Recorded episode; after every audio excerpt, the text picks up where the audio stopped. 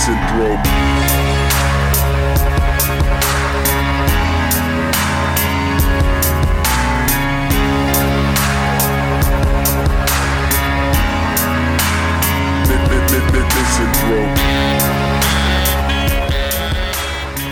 The Chair Shot podcast is back. It is a Monday evening. Uh, the three of us are here to talk about a bunch of wrestling and a bunch of life guff and a bunch of other guffs. I'm one of your hosts, Barry Murphy, joined as always by my ever dependable co-hosts. First of all, Mr. Paul Griffin. I'm here, Barry. How are you? I'm alright. I'm not too bad. I'm not too Good, bad. good. That's what I want to hear. Yeah, I've got. I I, uh, I bought some new candles yesterday, which I have lighting. Ooh, Um, very, you know, very, very, you know, very muted. They are. Uh, I think they are some version of vanilla. I don't need any kind of overpowering cherry smell in my bedroom, but you know, it's calming. I like it. So I'm, chi- I'm chilled out here, getting ready to talk about some wrestling with my pals. Um, we are also joined by Mr. Joe Towner. Good evening, Barry. Are you a candle man, Joe, as well? Ooh, I'm a candle in the wind, like Lady Di. I'm dead. I do enjoy a candle, I must say. Um, especially, little tip here for yourself, Barry. Um, especially if, if I'm in the mood for a, a nap, I'll just put a wee candle on. I find that that a little bit dangerous though. You wake up to a, a you know burn down house. Yeah. But don't worry about that. Just put the candle in a little ceramic bowl, and you'll be. You happy. Yeah. have rested. You should rested. That's important. I, uh, I'm a, I'm a very nervous Nelly when it comes to um, leaving appliances on and leaving candles unattended and things like that. Especially because my room is quite small. Mm. So while I would say I wouldn't say it's hovering directly above it, but like if a gust of wind were to knock my candle over, it's very close to my laundry basket. Um, so you know, I, I you know. I would be. I mean, I, it's a fucking tiny little candle, and it is in fact in a, a kind of some kind of raised bowl type thing Right. gimmick. A ca- candle holder, I believe they call it in Dunnes. Um, in Cluedo, that's what they call it. yeah, included in the price. Euro for the wax, the wick, and the little glass thingy it comes in. Yes, boss. Thank you, sir. Um, uh, but yeah, that's candle guff anyway for the week. Uh, on the subject of just like uh, you know shit going on in our lives, how's the old life guff, gents? I've had a um, had an alright uh, uh, couple of couple of weeks because I actually yeah, I wasn't on the show last week. Uh, yeah, I wasn't on the show last week, but uh, I don't think We didn't do one much, right? last week, so. That's oh, fine. that's right. Yeah, because I was away and then you took the week off. You had the old. Uh, Barry you was had your away, old- and Joe, were you unwell? Was it? I don't remember what the reason. I was. was a sickly boy. He- Joe was sick, Um, and I had I stayed up the Saturday night to watch the UFC. Um, waste of time, spoiler. Uh, and then I was real tired, so we didn't do one. There you go. But to make it up, sorry, we'll, we'll get to you now and your sickness in a second, Joe. Um, to make it up, I did get the podcast up on Spotify. So we're- if you want to listen to us on Spotify, you can do that now. Chair Shot Podcast. Just search. what? Yeah. That's We're so coming up in the world. Can you? You can't just add an RSS feed to Spotify, can you? Like, as in, I, as in a user, can't just grab the RSS feed of my favorite podcast and put it in Spotify. couldn't. Um, okay, I was I'm looking for a new podcast catcher gimmick for my phone, and I was like, well, everyone seems to like um, uh, Google Podcasts because the one yeah. I have a third party app thing. It's and it, it was great for years, but it's just gotten very buggy, and I'm like, okay, these guys, I don't know if these guys are just not updating this as much anymore, but it's very glitchy. So I was like, I'll get Google Podcasts, but it it, it- it has a, a store, and the podcast has to be on that store um, for you to to get it. Um, Yeah. And I have a few like like Patreon gimmicks where it's like, oh, you know, we're not on stores because obviously this is for this is for private members only. So you have to copy and paste this RSS feed. It doesn't have that. You can't paste a feed in. What kind of world are we living in these days? Anyway, so I'm still using my old busted old fucking podcast catcher. I think Anyway, Spotify Spotify is the best way to listen to the podcast because it actually updates all the new artworks onto it, so you can see every funny art, art- artwork we do, and it shows you the rundown of the show. So Yeah. you get all the extra little tidbits, not just the actual MP3 with the old CSP logo. You get all all the bits and bobs. So listen to us on Spotify. Just search Chairshot Podcast on Spotify and have a listen. there you go. Yeah. Yeah, add it to your queue or whatever. I don't know how it works. or what, or however it works on Spotify. None of us use it, but you know, um, but yeah, uh, whatever, whatever pod, whatever service you're using, leave us an L review or whatever as well. It's been a Yeah. while since those whole people to do that. Did on to enjoy iTunes again as well. We're still on iTunes. It's been on iTunes for fucking eight years or whatever. Ten motherfucking years almost at this stage. But Uh, well, now yeah, it's on like- Spotify and Stitcher as well. Is next is next week our nine year anniversary? Is that February, early February, isn't it? Yeah, it'll Yeah, be nine, nine years. think. Christ Almighty, nine years. Can you believe it? I mean, honestly, can you believe it? I mean, really. Um, No. Anyway, uh, Joe, what about so? So you've been an unwell boy. Uh, anything else going on in your life? Are you are you being tended to? Uh, uh, Mm, by No, the young- not really. No, I was off. Um, took my only my second ever sick day at this job Oh. uh, in three years, so that's a pretty good Wow. record. Um, but I was, yeah, I I've already off. two sick days this year, so What's your lazy motherfucker? uh, Uh, we talked unlike about my sickness the last podcast we did, didn't we? Mister Right. No Days Off. Oh. So go on. What did you have, Joe? I, you know, head, head and nose thing with the blockages. Uh, actually, I actually got up on the Monday and got ready to go to work. Because I'd been ill over the weekend, and on Monday I was like, uh, I feel alright. And I got up and went, and I got halfway to the train station. And I thought, uh, fuck this, I'm just gonna, don't want to go to work. Started to feel ill. Uh, I think it's the cold weather. Brings Yeah, it- well, brings it up. that's that's exactly the pretty much the circumstances surrounding my illness the week before. So I don't know whether it's just a thing that people are getting this time of year. Obviously, you're across the old Irish Sea, but it might have spread. maybe there's yeah, maybe there's something going around. ferry. Something like that. Hmm. Um, yeah, and then uh, Michelle herself was uh, sick as well. Um, Oh, no. Where were you sick from? Um, You were off Friday. I love Friday. She was off Friday. She was a bit ill Thursday, then she had Friday off because she was very sick, poorly, and not used to this, you know, cold weather, Yeah. uh, making the lungs all cold. So she's been ill all weekend. Um, it was also a little birthday on Saturday. Happy birthday to you. Michelle. she had treats and everything. She spoiled rotten. Took her out for steak. Ooh. Steak dinner. Ribeye steak. Ow! um, and yeah, she got lots of little cards and some flowers. Not from me, from someone else. But anyway, Wait a minute. my friend. My friend who always sends flowers. Um, yeah, but you know, so she was sick, but we did have a nice day anyway. We kind of still sort of went out and had a nice day. And then Sunday, just sick, was sick all day, just rested, you know. Yeah. Uh, it's fine. Yeah, it's good other than that. And were you both off today as well? Were, were we all off today? All three of us? You, I made her go back in today. Okay. Um, yeah. So back back in the, you'll get back on the horse, and yeah, you know, what I mean, work work to be done out there. People, come on, productivity and all that. I um, I've got a, a, a load of um, sort of like s- things coming up in you know this year trips kind of mainly wrestling related and, and, and stuff like that and i was kind of looking at the lay of the land and and you know rationing my, my time off and i was like you know what? I just can't afford to take time off to watch these wwe shows that i'll probably not even really enjoy anyway. Um uh, and I watching it like at regular human hours, even still, I'm like, holy shit! The Royal Rumble was four hours and 53 minutes long. Not a chance I would have stayed awake through the whole thing um, if I stayed up for it. So I would have taken the day off for basically nothing. Um, Okay. so, and WrestleMania as well. I mean, WrestleMania looked great on paper last year. Then it was shit. Well, and I've Listen, I've- listen to what I watched yesterday before I hear from her. Right? what what what? I didn't stay up Saturday night.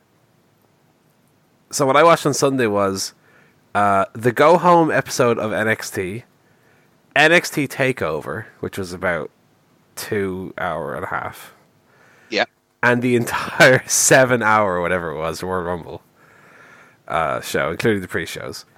including the pre-show. Oh my god! So I'm fucking burned out on wrestling, so don't come to me with your little four hours, right? Uh, I, what do you mean? I'm obviously more burned out. I didn't watch all that shit. Who watches the pre-show? Honestly, well, yeah, who watches? I mean, listen, I, I love me, I love me, my little small boys. I love Buddy Murphy. All right, That I'm a big champion of, I'm a champion of the 205 boys. But uh, who could possibly give a fuck?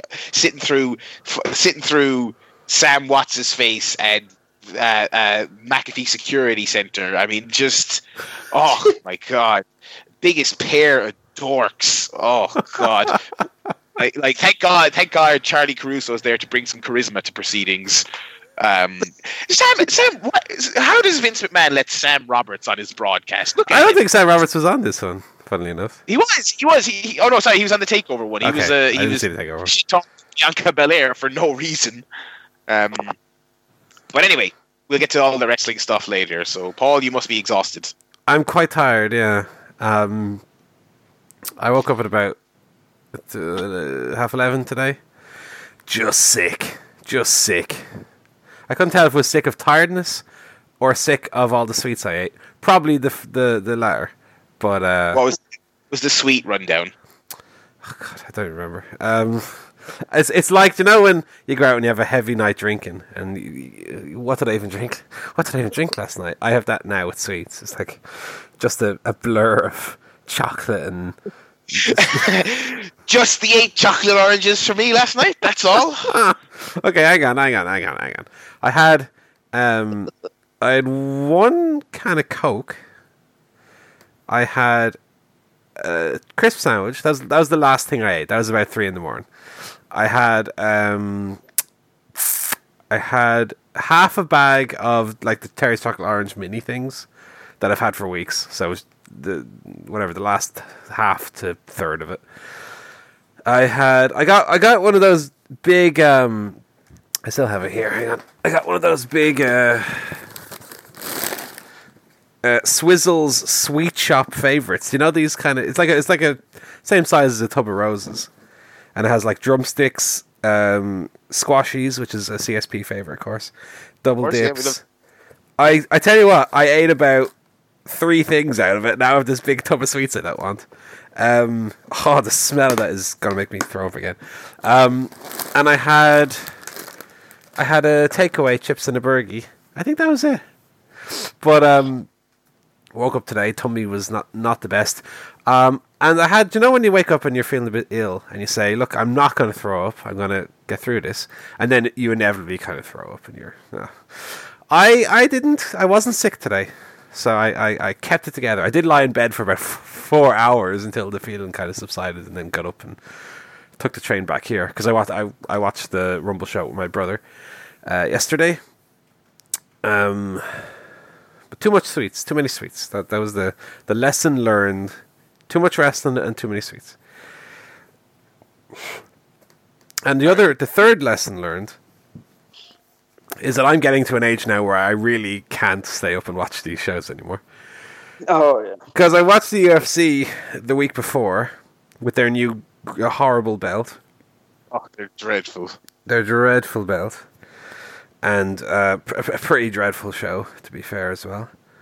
And then this week I stayed up for, for Royal Rumble. I, I, I wasn't going to be able to do Takeover as well, so I said to my brother, "Look, we, we, I'll go, I'll come down Sunday and we'll we'll watch Takeover before the Rumble, as opposed to staying up Saturday night, staying up Sunday night, and just being completely fucked um, today."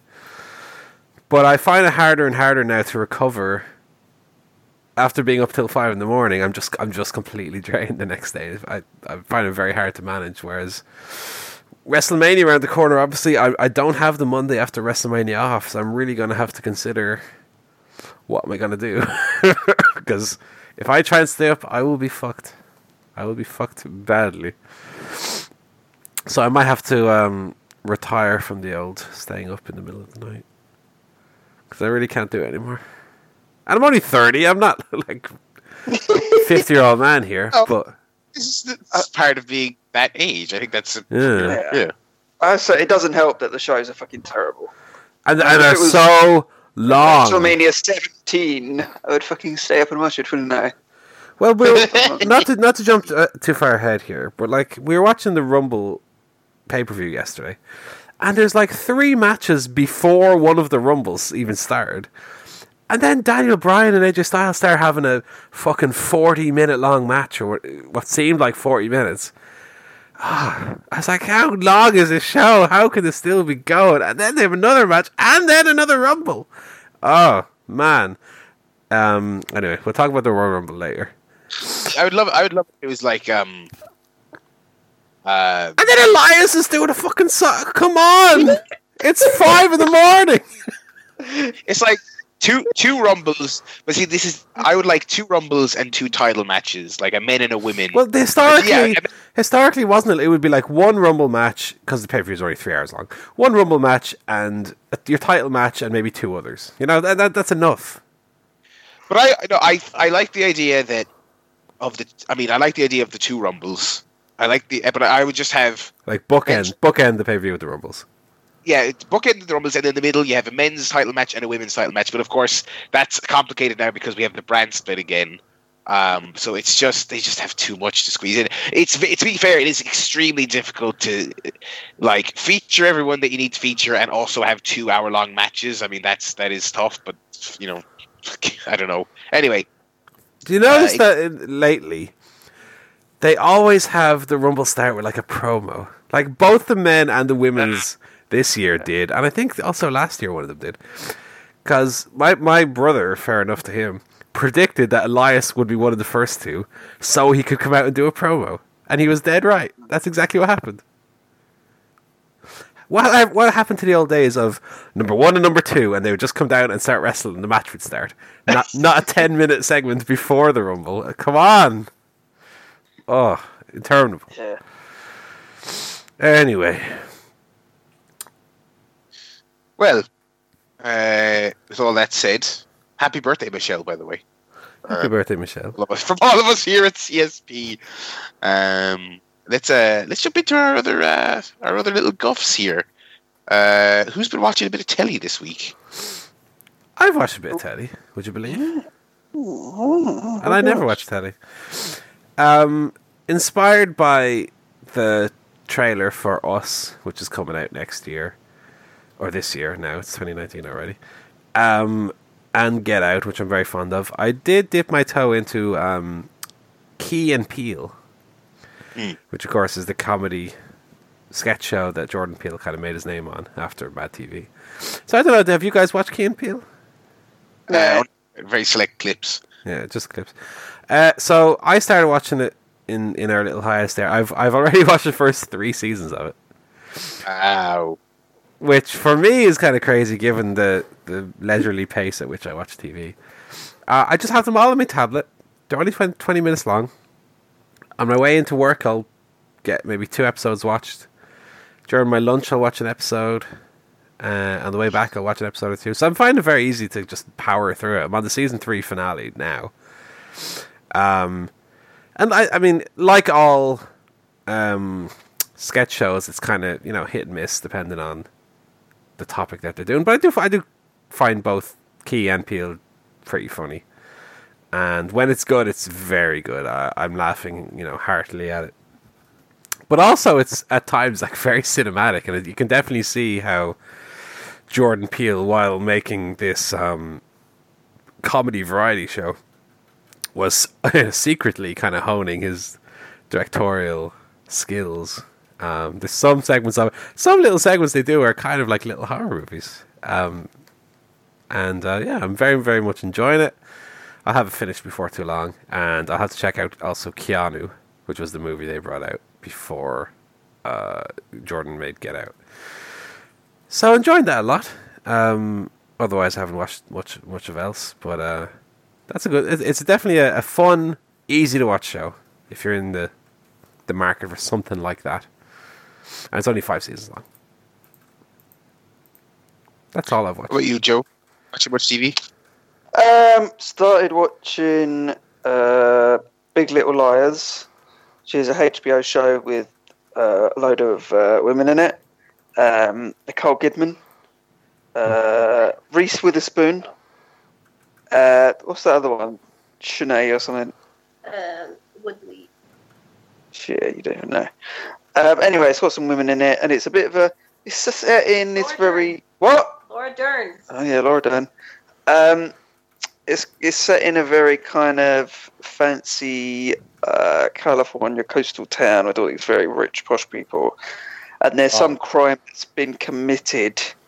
Uh, you don't exactly know what's happened, but it's kind of it then goes back and looks at the events, kind of building up to it. Uh, and it centers around these different women and their kids and their husbands, relationships and stuff. It's it's very interesting, very good. It's a bit of a mystery to it. Uh, we're about halfway through it, um, and I'm quite excited to see what happens. Um, so if you haven't checked that out already, I would I would recommend that. It's only seven episodes long. It's kind of a, a mini series. Um, that's very good. It's very good. So, are you watching the Um, first se- season of that, or 'cause Yeah, second second one is Uh, coming out, or is it out already? I, I believe so. Yes, you're correct, Paul. Um, but I haven't. See, I didn't see the first one. Uh, Michelle's a big fan of it, so she's rewatching it. But uh, yeah, it's good. It's good. Yeah, I've heard very, Um, very good things about it. Yeah, yeah, yeah. yeah. Uh, also watched um, the Twitter phenomenon that is the Netflix Fyre Festival documentary. Um, I thought it was really, really uh, enjoyable. Um, a, a large uh, dose of Schadenfreude, watching people who can afford to spend 20 grand to go to a festival um, being left to fend for themselves in a hurricane tent with a cheese sandwich. um, it, it really is quite grotesque. Some of it, like the the wealth and the the influencers and all this money and this this idea you can buy this perfect lifestyle. But on the other hand, also kind of interesting. I didn't know there was so much kind of behind it. Um, have you have you guys watched it yet? No, I very badly want to watch it. I just haven't had a chance yet. to watch it. Okay, you need to watch it. But there's this guy who was the, the kind of promoter and the brains behind it, not Ja Rule, the, the other guy. Uh, it's called Billy McFarland. Um, he's supposedly like a tech entrepreneur, and it was, it was kind of his brainchild. And it's mainly about him, and it's, it's, it's really interesting kind of seeing the, the genesis of it and the way he deals with people watch watch it, you'll kind of know what I mean. Um, but yeah, that was really really good, really really well put together. They had access with, to a lot of the kind of key people that were involved. Um, I think the only controversy is that this the Netflix version was produced by Jerry Media, who are this kind of marketing uh, agency. They actually did the marketing campaign for the Fyre Festival, so they did all the social media and the ads and that kind of thing. Um, some people are a bit upset that they are now the ones kind of telling the story and obviously uh, absolving themselves of responsibility to a degree. Um, having said that, it was still a really, really good documentary. Um, there's also, you might have heard, there was a Hulu uh, documentary that came out at exactly the same time. Um, managed to get hold of a copy of that as well and watched that. Uh, wasn't anywhere near as good in terms of like production values and in terms of uh, the a- access to people and things like that. But it did give a kind of another side to the story, so it was very interesting to watch um, and get that kind of alternative view. Um, so I'd say worth kind of watching both. The Netflix one's definitely the better production, but it's kind of good to see both to get to get both sides of the argument. Uh, I'd, I'd recommend recommend both of those. Both kind of enjoyable and such a kind of unique, weird uh, news story as well. Alrighty, uh, some good stuff there. I finished uh, Always Sunny season thirteen um, on Netflix, which is added there a few weeks ago. Uh, kind of middling. I, I I laughed at some stuff. It wasn't any kind of blow away um, uh, season. I thought the last episode is pretty incredible. It it ends very very strongly.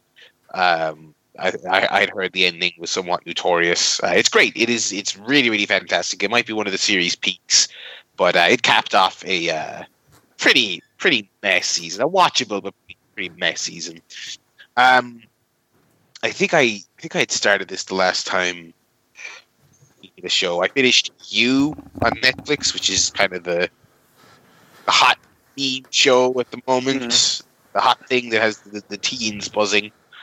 Um, it's pretty good. Uh, it um, I think it kind of lost its way around. It's about it's about ten episodes. I think it lost its way kind of around six or seven. It kind of it, it's kind of absurd early on, but it kind of really leans into the absurdity later on.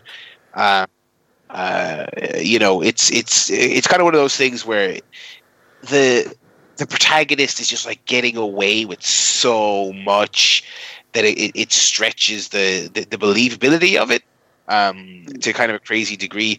Um, because this isn't some. I mean, I, there's some comparisons to like Dexter that people have made and stuff, but there's a lot of stuff early on in the show where they're kind of they're, they're kind of doing their best to make you aware that okay, well, you know, this guy he's not a genius. You know, he's not a criminal mastermind. He's kind of a a, a weirdo stalker who who uh, acts out at certain points and kind of gets away with things by the skin of his teeth.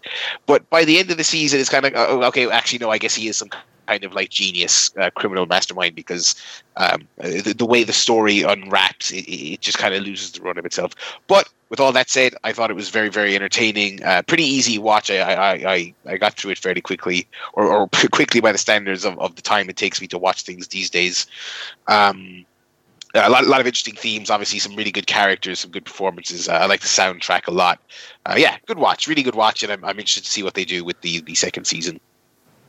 And I started and finished Punisher season two, which is one of the remaining stragglers of the Marvel Netflix relationship.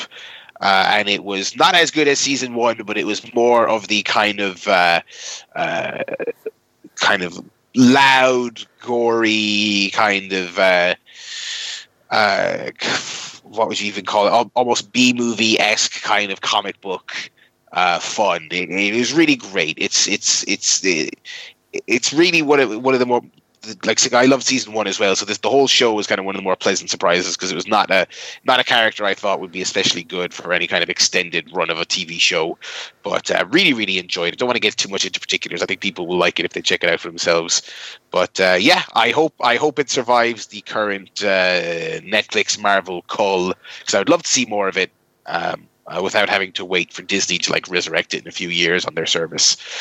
But um, yeah, that's what I've been watching this week. Um, I haven't really started anything else new at the moment. Um, so so that's it. Uh, is that all our is that all our tellyguff? Yep. What about music guff? Ah, music. Now, I don't know you about you, Barry, you, Joe, uh, but I listen mm. to music and there's two new musics what come out this week, and I listened to the two of them. Uh, so first of all, I suppose this is the one that most people out there will have maybe heard. Uh, Weezer brought out a new album in the week, which they called the Teal album, which is yeah. essentially just an album of covers, right? Um, no, I'm I'm a fan of Weezer. I wouldn't call myself a, a huge fan. I like most of their singles. I like a few of the album tracks, but I'm not someone who will dip into their discography that often. But I saw this without. I saw this. I saw the track listing.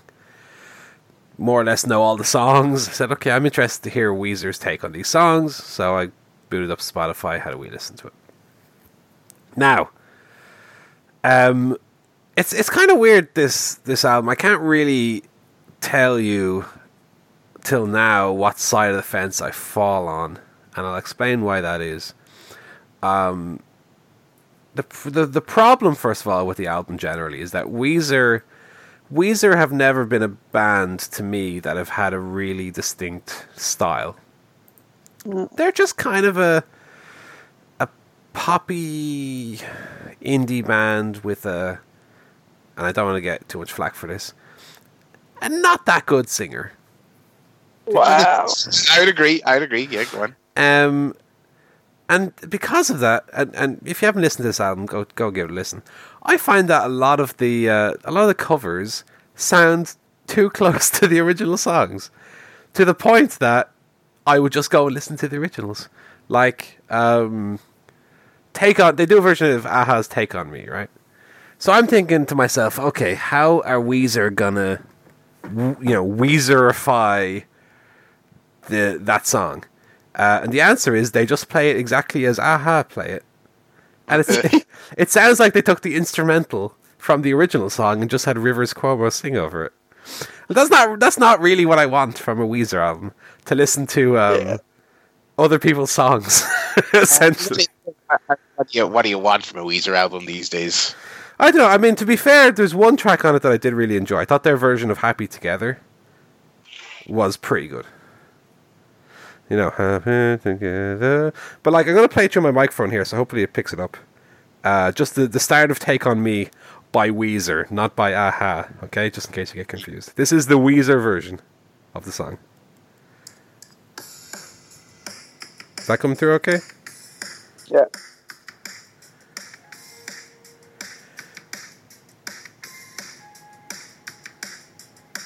All right, we'll we'll get to the bit now that you recognize here.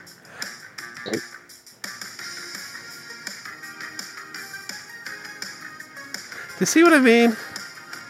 They just go on YouTube and type in uh, "take on the instrumental." Take on me karaoke version. Um, that's just one example, but that's kind of the problem of the album, especially with um, they do a version of uh, Michael Jackson's Billie Jean. Bad timing, sorry for that, lads. Um, but they're even doing like woo and stuff. It's like you're doing a Michael Jackson impression. Do the song the way you guys play it. Don't do the Michael Jackson version of the song. So it's it like I say, it's a bit of a conundrum because I, I like the songs, and so I'm kind of naturally inclined to enjoy what I'm hearing. But I wish that it was more Weezer sounding, and it really, really isn't. Um, so a bit of a letdown in that aspect. Uh, if if you like Weezer, maybe you'll enjoy it. People I've spoken to about it in person um, actually have quite enjoyed it. And it's funny because as I was talking to somebody, they they mentioned to me that Weezer did a version of Toni Braxton's mid '90s hit "Unbreak My Heart," which was on one of their last albums. And I listened to that as I was on my break at work, and I was like, "This is better than anything on their new album." This is because it's it's that song, but it sounds like a Weezer song, and unfortunately, to me, nothing on the Teal album really does. Um, also, CKY brought out a new EP just today, as a matter of fact. Now, I listened to it twice on the train, and uh, I quite enjoy it. It doesn't sound a lot like what classic CKY do sound like, so if anyone out there enjoys the old CKY sound, that's. Well, sounds like sounds like what you want to do is just listen to some old albums from these artists. I think so. I think so. No, but I, I, I quite like the new CKY album, but a lot of people, at least that I've seen online, are kind of against it because it has a, a much different sound than what CKY used to sound like. But I quite enjoy it. It's only four uh, tracks long, so it's a very quick listen, but I thought it was pretty good. Um, and that's all the music I've heard this week. So I don't have any other real takes, but uh, do check out uh, the version of Happy Together by Weezer on that album. It's very good. Apart from that, just listen to the originals. Don't bother your time. All right. Uh, I um I played some, I played a video game this week. Tell me about it. Dusted I quite literally dusted off the the old PlayStation 4. I never um uh I don't think I finished any of the games I set out to finish in 2018. I, I haven't gone back to Red Dead in weeks. Uh, I still haven't finished Hitman. Uh, you know, and I was kind of like, oh, I should finish those before I before I buy a new game. Then I was like, actually, no, I shouldn't. I should play Resident Evil because it looks good. So I got Resident Evil 2. Right. Uh, so this is the uh, long, long, long uh, uh, pined for remake of uh, you know what some people would call one of the best games ever. I actually never even played it uh, originally. Uh, Resident Evil Two. Uh, I'm about two hours in. Uh, I'm pretty early, but I am absolutely loving it so far. Um, so obviously they've built it from the you know this isn't any kind of remaster. This is a this is a new video game that follows the the plot of the original game. That's it. Um, uh, they've built it up in this really tremendous, gorgeous looking engine. I mean, it, it's it's um, uh, I would say it's like I would say it's as like detailed in terms of like character faces and things like that as like God of War, but like I, I feel like there's a real uh, naturalness to the way the characters move uh, and, and and look. Uh, you're it's in a you know it's in a, a, a rainy zombie infested sort of New York esque city called you know called Raccoon City, and it just looks great. You got all the neon lights, all the wet surfaces, all the the fire and the debris everywhere. Um, uh, you're in this kind of ornately designed old museum converted into a, a police uh, station uh, you know, and all, all these kind of cool ideas from the original game just brought forward in this really, really stunning engine. And and the gameplay is just really, really solid. They've taken the core thing of these games from 20 years ago, which is kind of running around trying to solve puzzles, get items, and sort of bobbing and weaving in and out of enemies because you have, you know, X amount of ammo and, you know, twice as many uh, enemies. So kind of the um, the old fight or flight reflexes are kicking in. You've got limited inventory space, so you're trying to shuffle things around. like shit, should I take the, should I take these bullets or do I take this quest item? Really, really, that same core idea is in this game. They've just modernized it with a um, uh, you know, controls and stuff like that. Obviously, so the original RE2 is like set camera angles, tank controls, uh, you're not you're not aiming your weapon per se. It's extremely archaic. Whereas this is like your more modern, traditional game, over the shoulder camera. Uh, you know, hold L two to raise your gun, right stick and aims. You know, it, it, it plays a little bit more traditionally like that. Um, but it's it's a, a really fantastic melding of old and new, and I I'm really loving it. I I can't wait to to to get stuck into more of it, and I hope that this is a formula they stick to uh, uh, going forward because I, I, haven't played all the Resident Evil games, but I've played quite a few of them, and um, they're kind of all over the place. They've they, that series has gone in so many different directions over the years, and, and I liked Seven, which was I mean the last game, yeah, the last game they put out Seven was a first person shooter, and then this one is back to kind of the more traditional format. Mm. Uh, but I really really dig it, and uh, yeah, I, am liking it a whole lot. I think it's you know it's it's uh, it's got a lot going for it. Um, and that's it. That's I, that's pretty much just all I've been playing. Uh, Too scary for me, I think.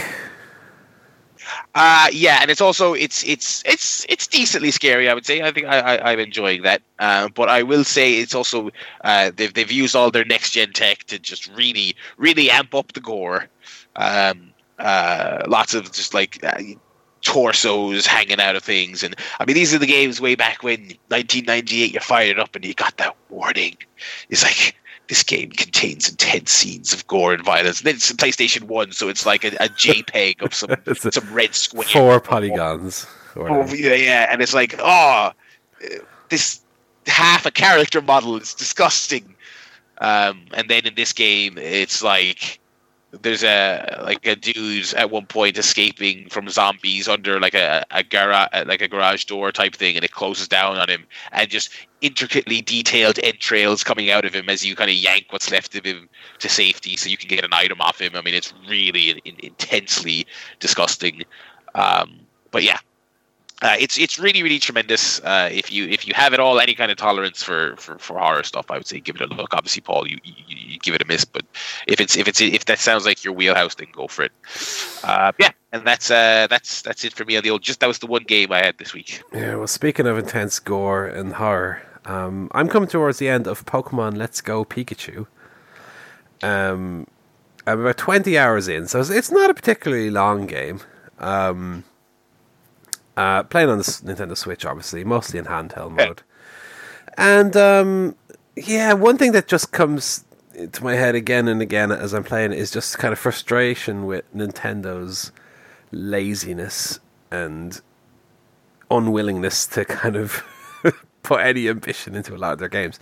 Now I know that I'm saying this in a post whatever Mario Odyssey, post Breath, Breath of the Wild world, but Pokemon, it's just so the same. It's it's so familiar, and I wish that they would they would take more more risks. Even down to the character designs, like the the Pikachu design specifically. Like it's it, you're looking at it, and it's just you have you have the body, and then you have the tail, which is just going in. It's it's not one um, 3D model. It's just a hodgepodge, and it just comes off so lazy.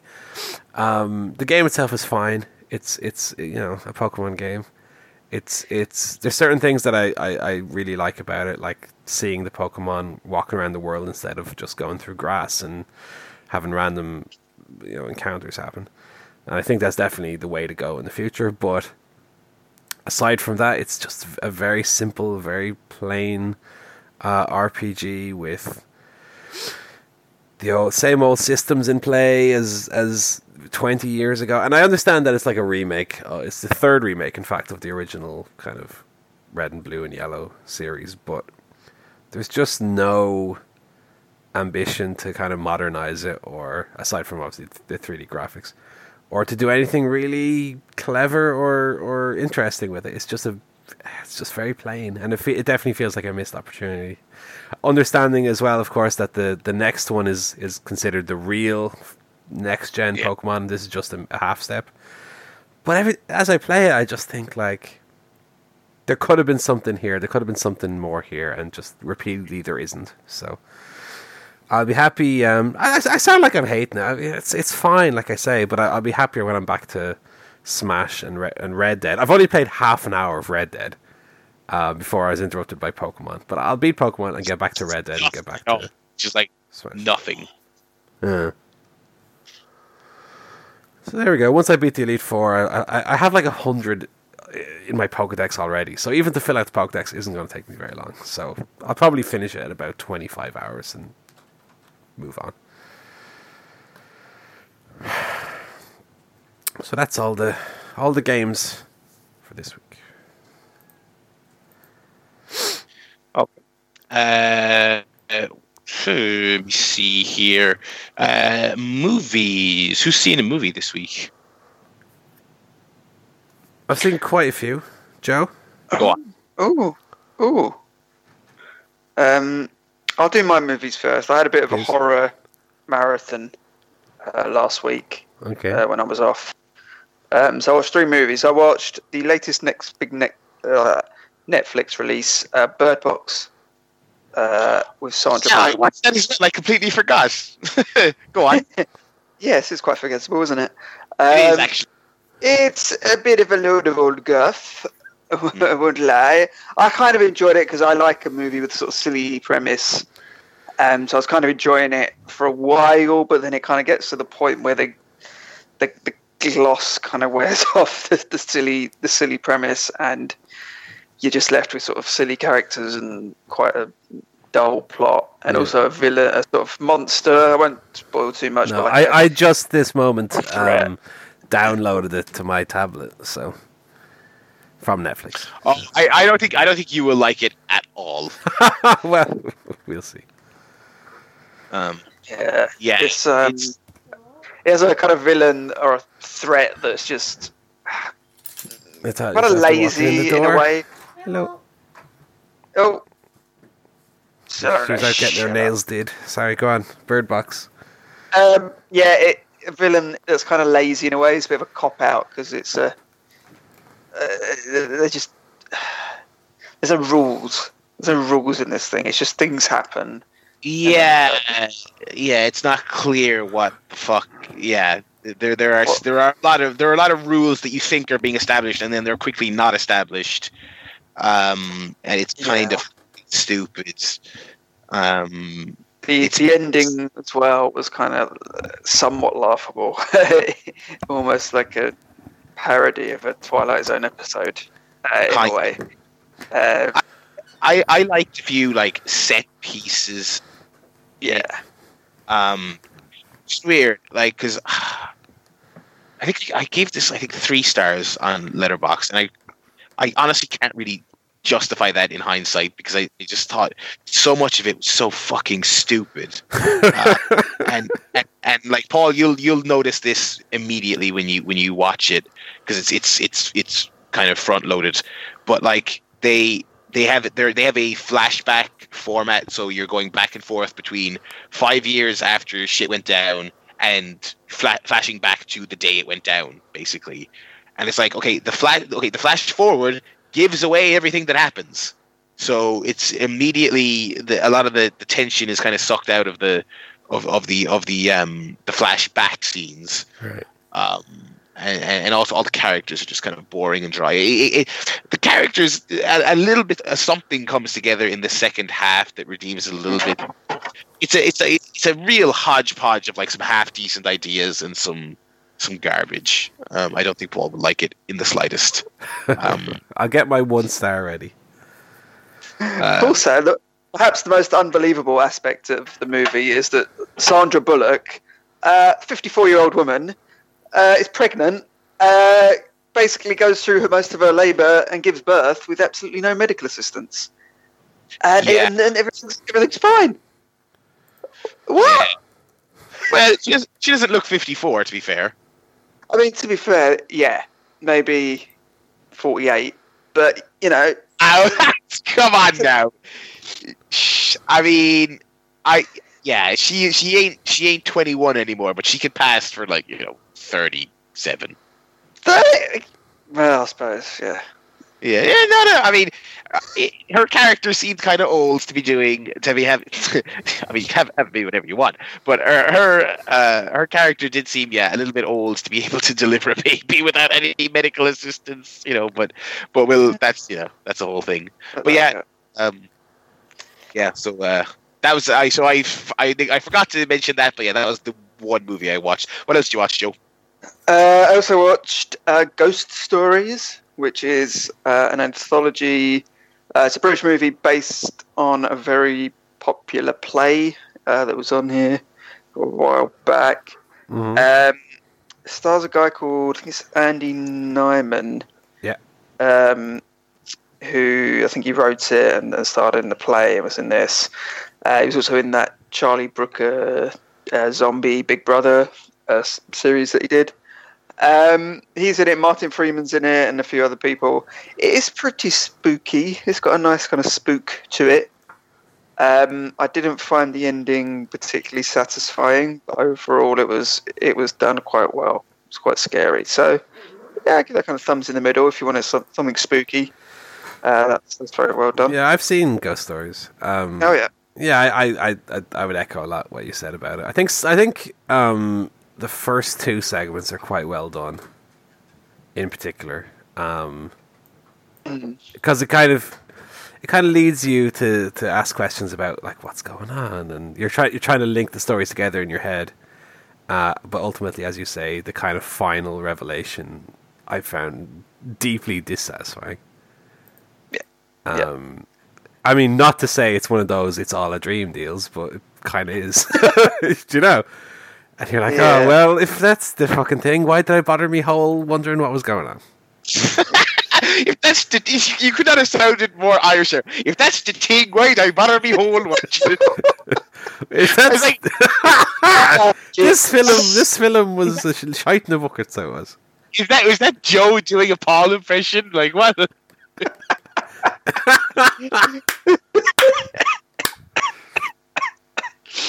oh dear. Deary me. Um, yeah, so it's quite good. Um, I also finally watched uh, Jigsaw, which is the eighth installment in the Saw franchise. Mm-hmm. Uh, You've watched, yeah. haven't you? Watched the whole Yes. series now. I've seen I've seen all eight Saw movies. I'm not ashamed for a minute. Um, they're complete bollocks, but I still love them because I like that shite, baby. Um, this one is actually a load of old guff uh, for for the vast majority of it.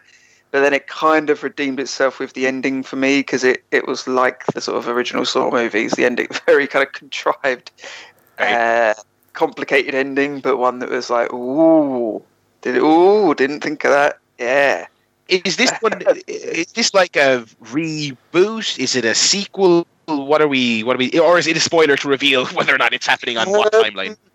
Yeah, I mean, you couldn't make sense of the Saw timelines anyway, to be honest, even if you had a big, big board and lots of post-it notes.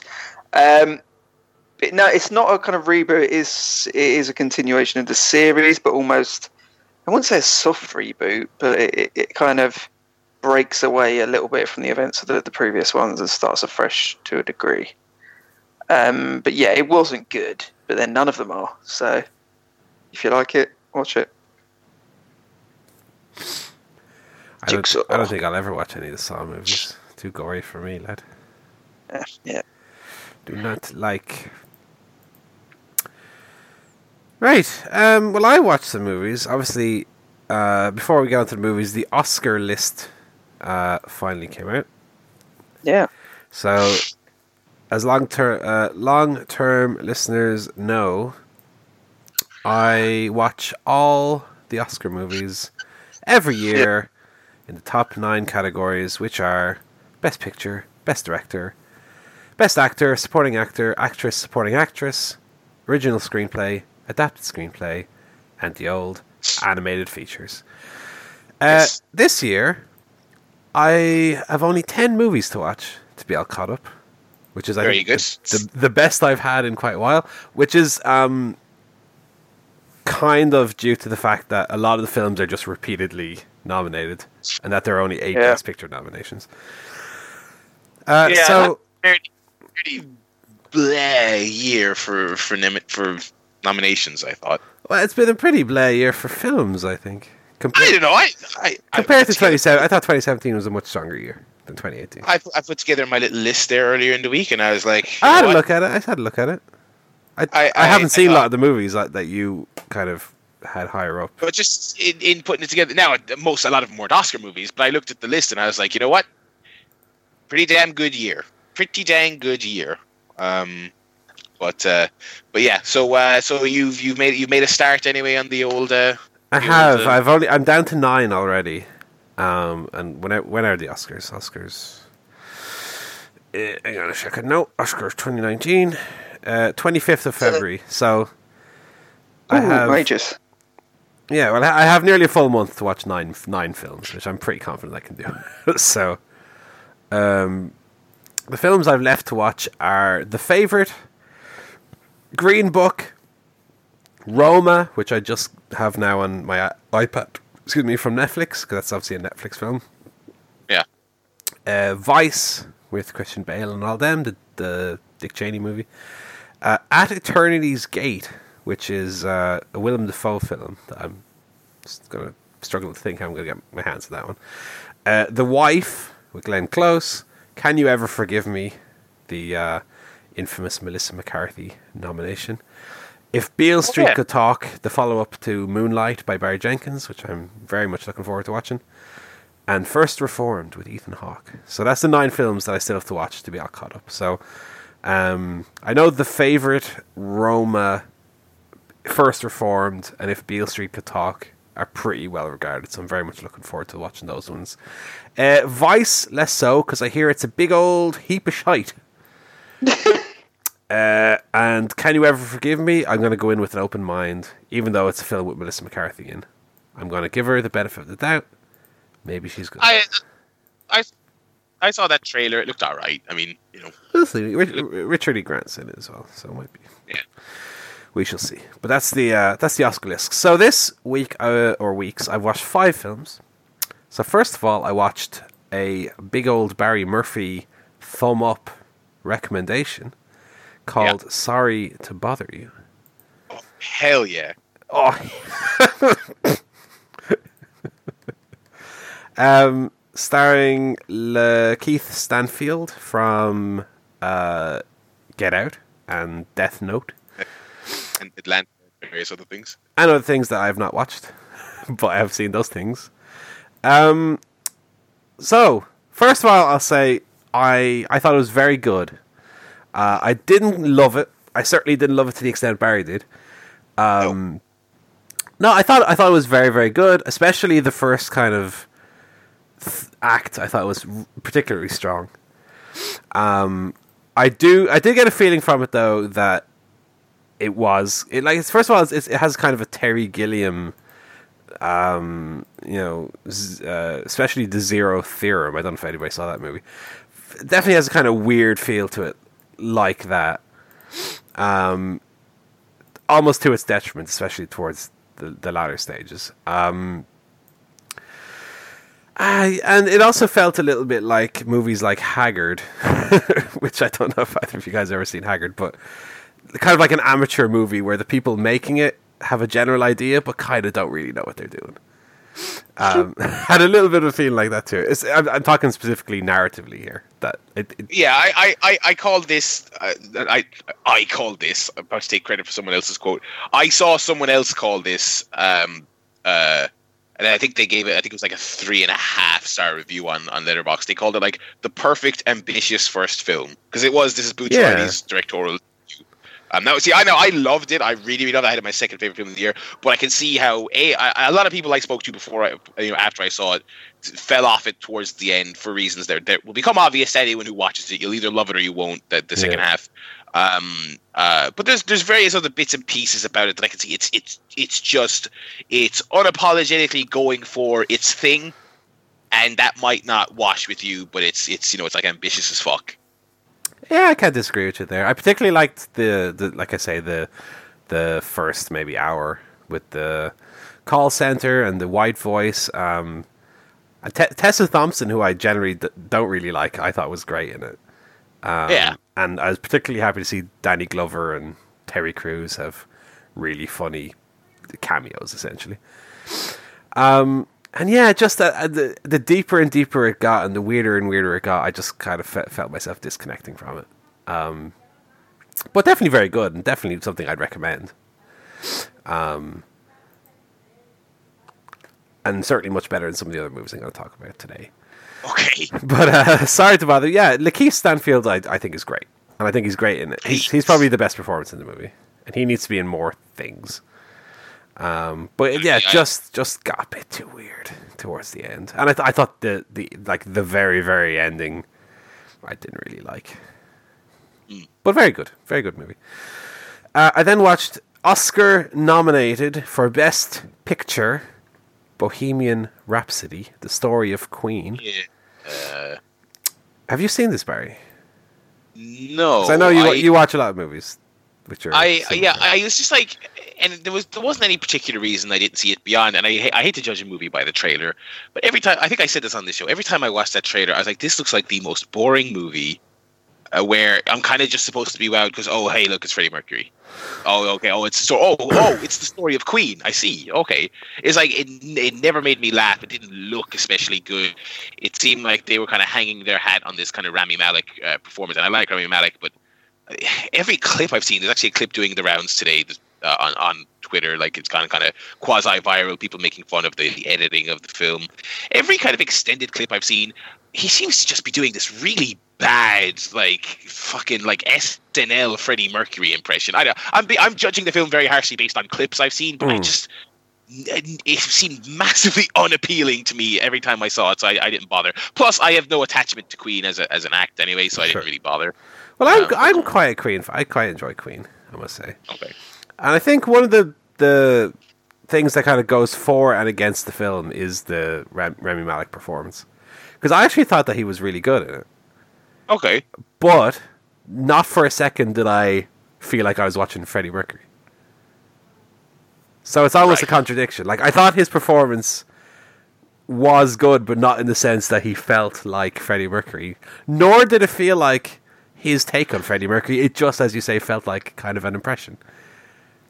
Um, and aside from him, the film is just kind of your bog standard rose tinted biopic uh, because Brian May and Roger Taylor are like creative consultants on the movie. So it's not gonna really delve into any of the less happier, you know, um, or let's say the more controversial stuff uh, related to Queen, especially like Freddie Mercury's sexuality and his illness and stuff is so just kind of brushed over and kind of matter of fact that there's there's nothing there's no real conflict or no real um anything taken out of it to the point that they had to manufacture for the purpose of the film a breakup that didn't happen in real life Oh, really? um, yeah, um, and a lot of criticism about it is that it takes so many liberties with the, the timeline. Like Freddie Mercury finding out he has AIDS being the catalyst for them to reunite and do Live Aid. A complete fabrication. You know, that did not at all happen that way. Um, yeah, but I, like I say, generally it's just like there's one bit of the film right where they say we're going to play Live Aid, and Freddie Mercury goes, "We're gonna go to Wembley and we're gonna we're gonna punch a hole through that stadium roof." And I pause the movie and I go to myself, I say, "One of these lads is gonna say, eh, well, actually, Freddie, Wembley doesn't have a roof." And then I unpaused it, and that's exactly what happened. It's that kind no. of movie. Like, God. what a funny joke that is. um, so I, I went, I went a three on Bohemian Rhapsody. I, I don't get why it's nominated for Best Picture. It's not a very good film at all. just just that just the if you make an ear- earnest enough film about a beloved tragic figure do you know what i mean Yeah, I mean, I, It- I, Did they have to switch director halfway through this because the original one was a sex criminal? well, yeah, we but sure we they, they knew that Bryan Singer was a diddler before he started making it, so I don't get what the controversy. Oh. Now, apparently he was just a, uh, just apparently he was just an asshole as well. Oh, but yeah, I mean that's that's definitely. You know, I love it. Like, oh, like you know, it's like the Oscars. You're losing woke points, the valuable woke points you got for nominating Black Panther, which is farcical. I mean, that's that's a farcical Best Picture nomination. But that's, you knew you knew that was going to happen when they didn't they. they Did nixed was it their like rumor- most popular film. No, they announced it and then they cancelled it. Oh, unannounced it. Yeah, they announced we're, we're doing a, a popular movie category, so we could give. It, it was just so transparent. So we can We're give Black Panther an Oscar. I, not even. I didn't even think. I mean, that was obviously the, the first big one. But like, they're gonna literally just so they can fucking give some Marvel movies and some fucking Star Wars movies some Oscars and shut the people up and get some buzz. As like when they unannounced, it, it's like okay, Black Panther is one hundred percent getting nominated for Best Picture, which is like.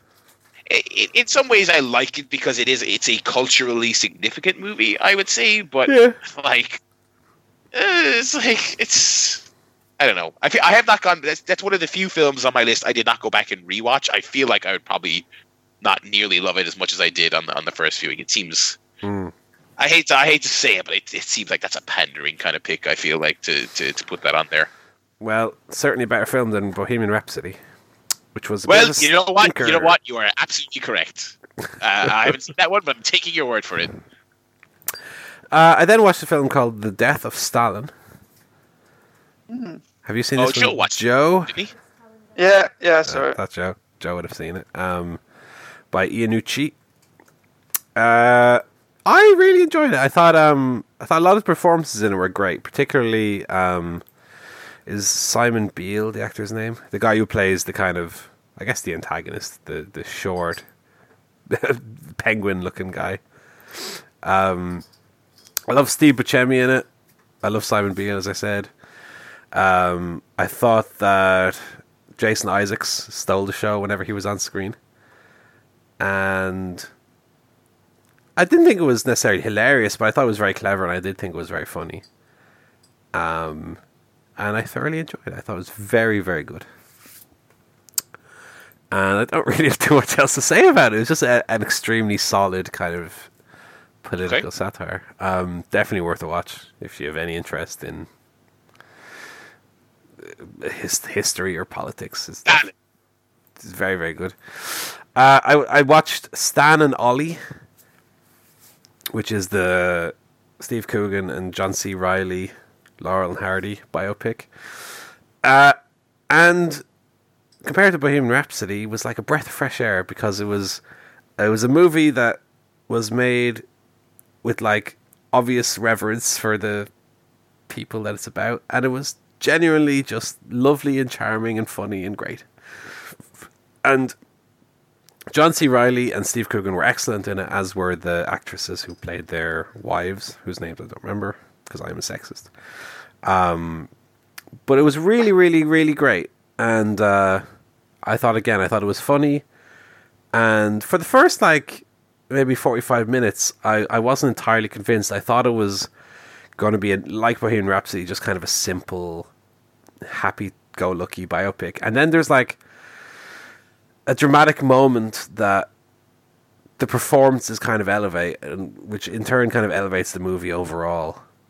And there was one look that kind of John C. Reilly gives in it, where they have like a fight basically, and John C. Reilly just gives gives him a look, and I was like, the real actors here. This is great stuff, and yeah, I, I really really liked it. I think the performances, like I say, brought it to something more than otherwise it would have been but um, definitely worth a watch as well.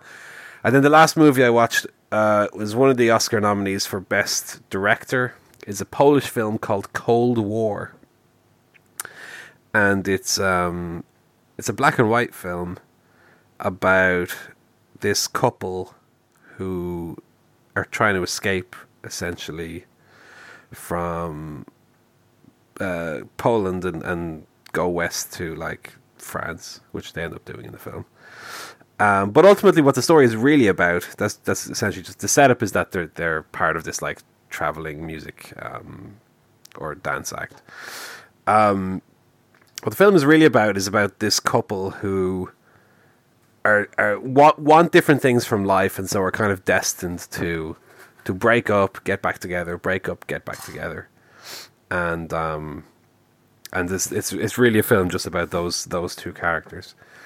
And although the film, without spoiling anything, obviously, although the film kind of ends on a happy note, you, you know the story is ultimately not going to have a happy happy ending because these because of the nature of the people and, and what they want from life.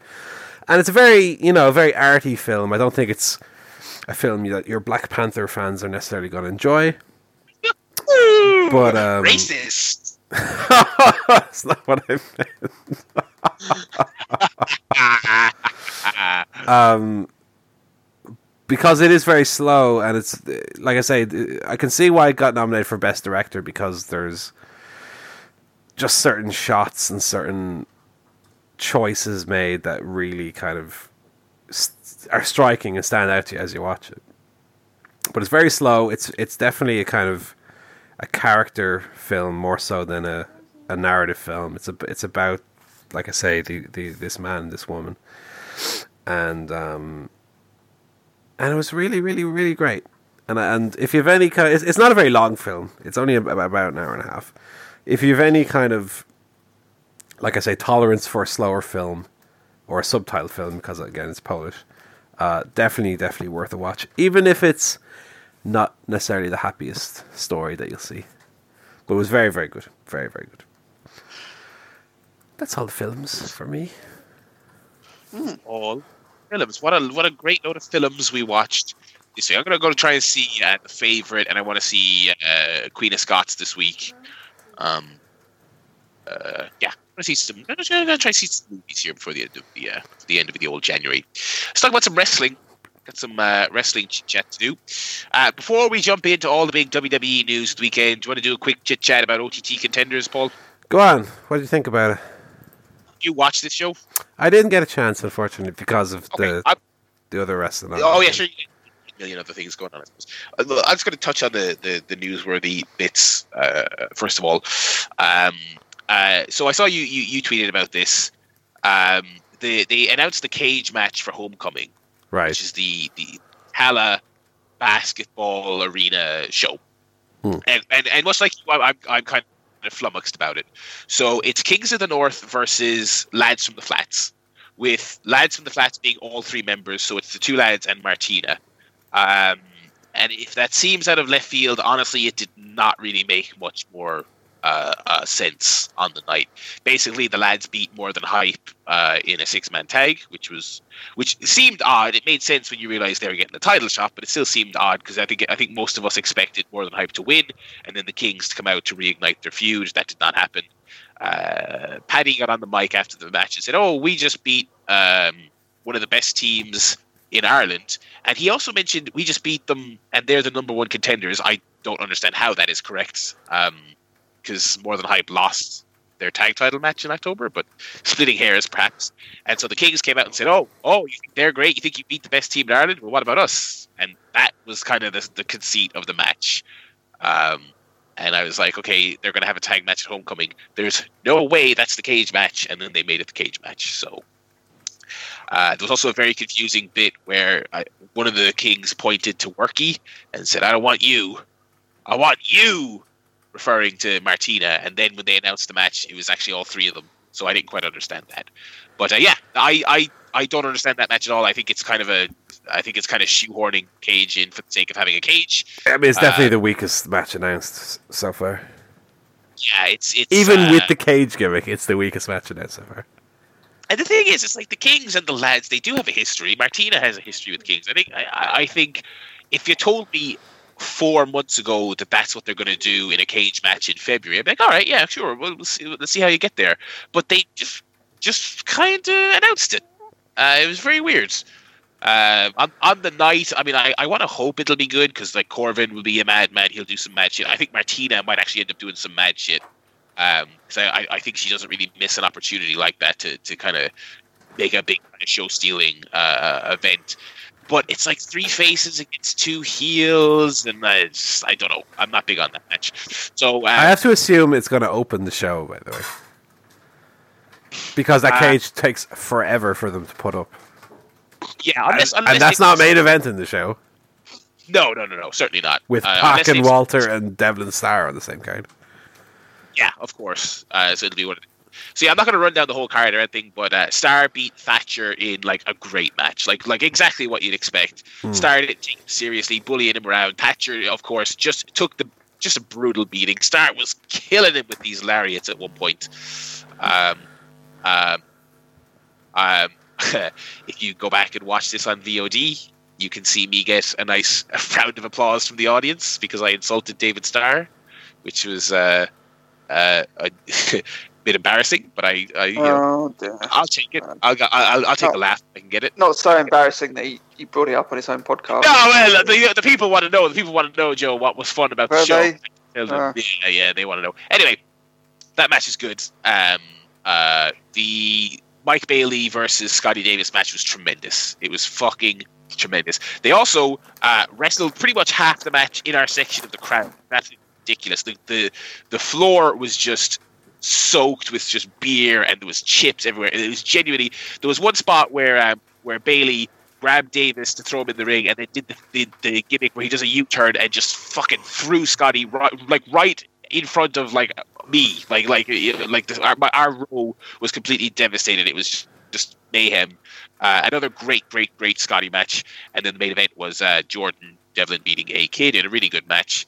Uh, they did an angle after that where uh, David Starr came out to confront Jordan. The locker room emptied to keep them apart, and while they were separated, uh, Starr gave Scotty a pile driver on the floor, uh, and, and Jordan freaked out. It was a really, really great end to the show to set up the the Starr Devlin match on the next show.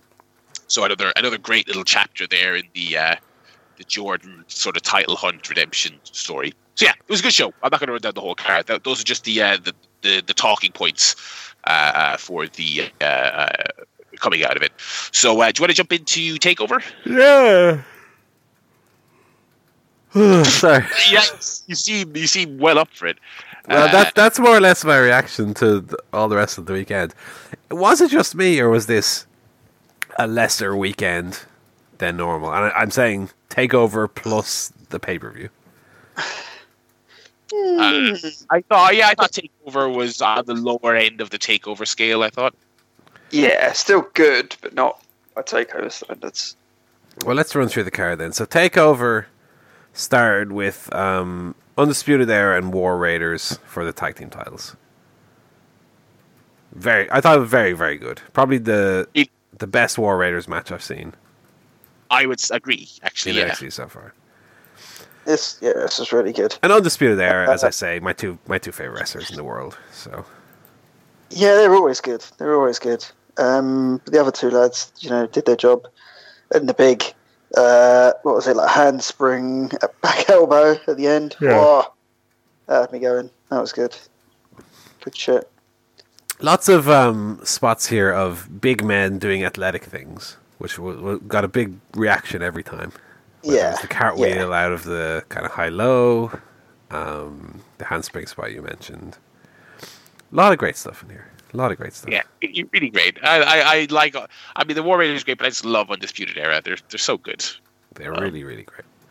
And it was a great opener for the show. Um, we then had Matt Riddle, Cassius Ohno, in a match that felt like it was um, structured in such a way that it was the second match of the show, as opposed to a full barnstormer that we know that they could have.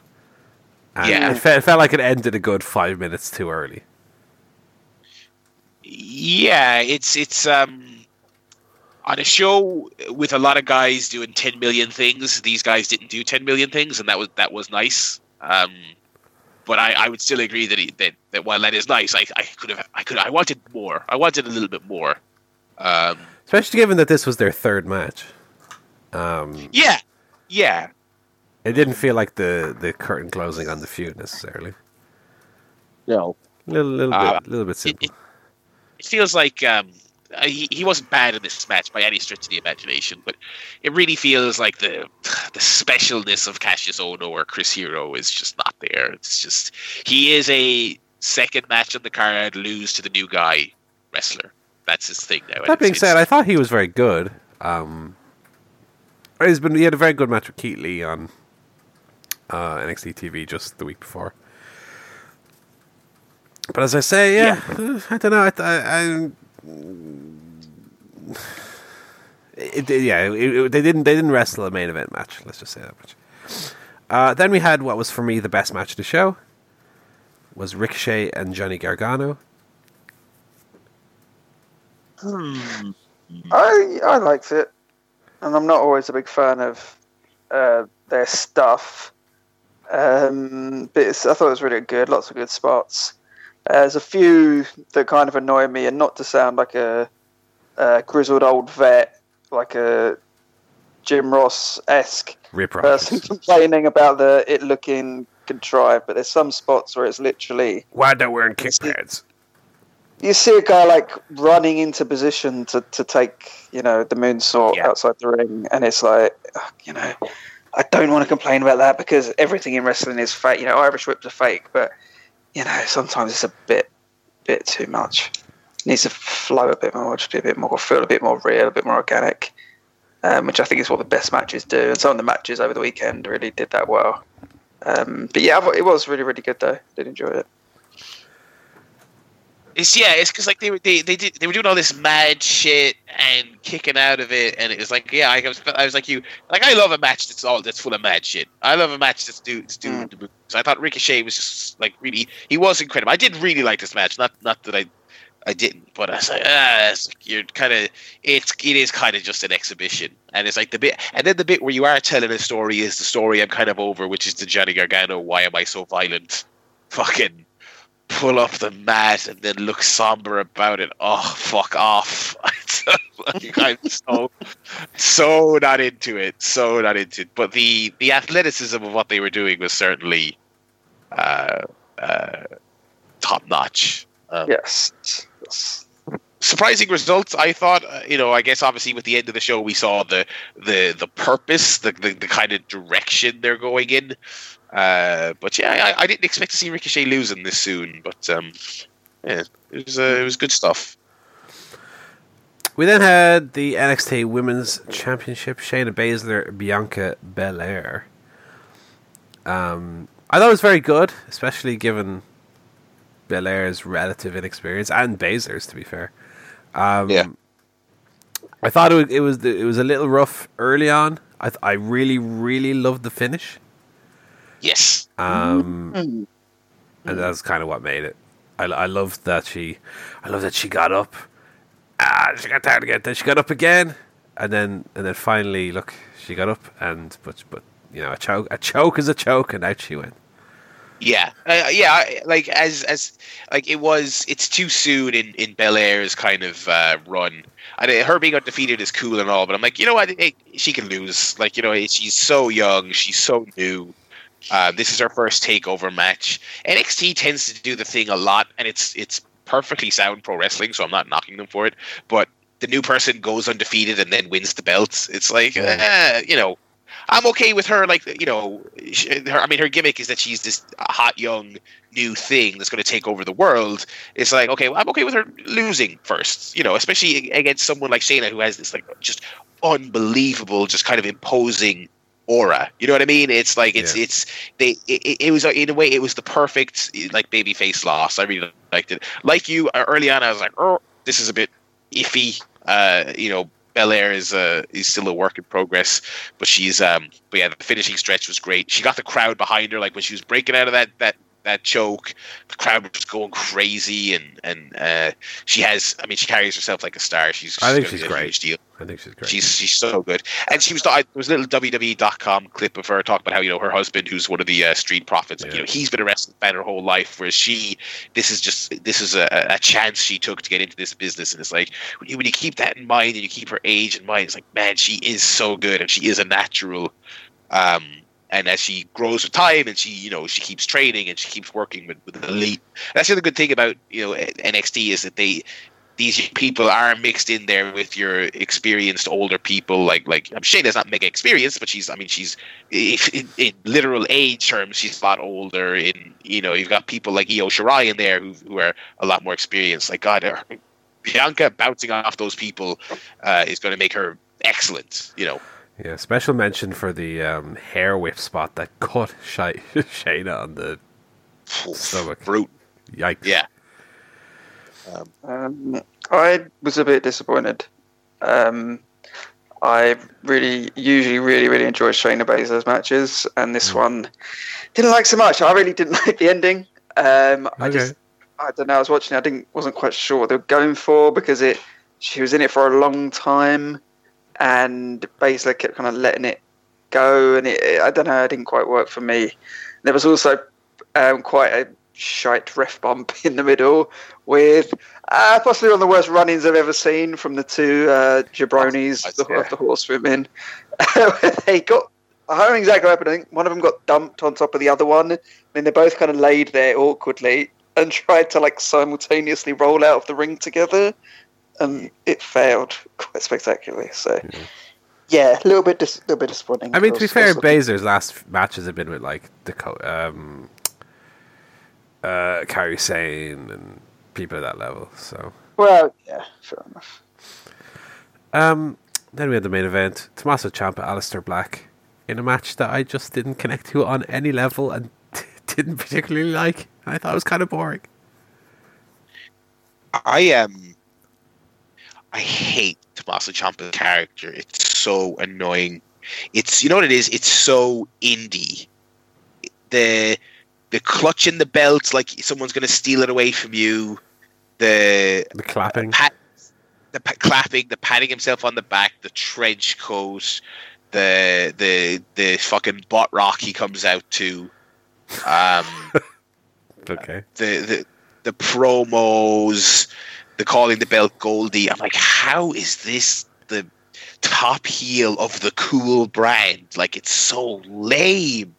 It's so fucking lame, and it, it's like Aleister Black. And then Aleister Black is someone I I've enjoyed more in WWE than on the Indies. I think they've they've presented him perfectly. Watching the watching the pre-match video package for this, I hated the Ciampa stuff, and I thought Black didn't come off much better. I, I think I think the dynamic sucks. I, I there's just something about it that, that just didn't click with me at all. I thought the I thought the match itself they were trying hard. They were you know, um, I I thought the the the moment to moment of the match was actually you know it was decent, but I was I was just bored to tears because I didn't really care about the dynamic. And uh, this might be the like the de- heat wise the deadest uh, takeover main event I can ever recall. I think it's definitely like a, a chemistry thing that Ciampa and Black as as a one on one just doesn't really work. There, there's nothing really there to to cling on to. There's nothing there to hang your hat on. No, I don't know. And yeah, I, I'm I th- I I don't necessarily agree with you on Ciampa. I think Ciampa is I, I, I quite like him, but I'm definitely starting to feel a bit of fatigue with his shtick and, and him being in the main events. I think we need to change it up. Um, maybe Ciampa Ricochet might be the way to go. That might be more interesting. I don't know, Yeah. but sure, we'll see. We'll see what they do.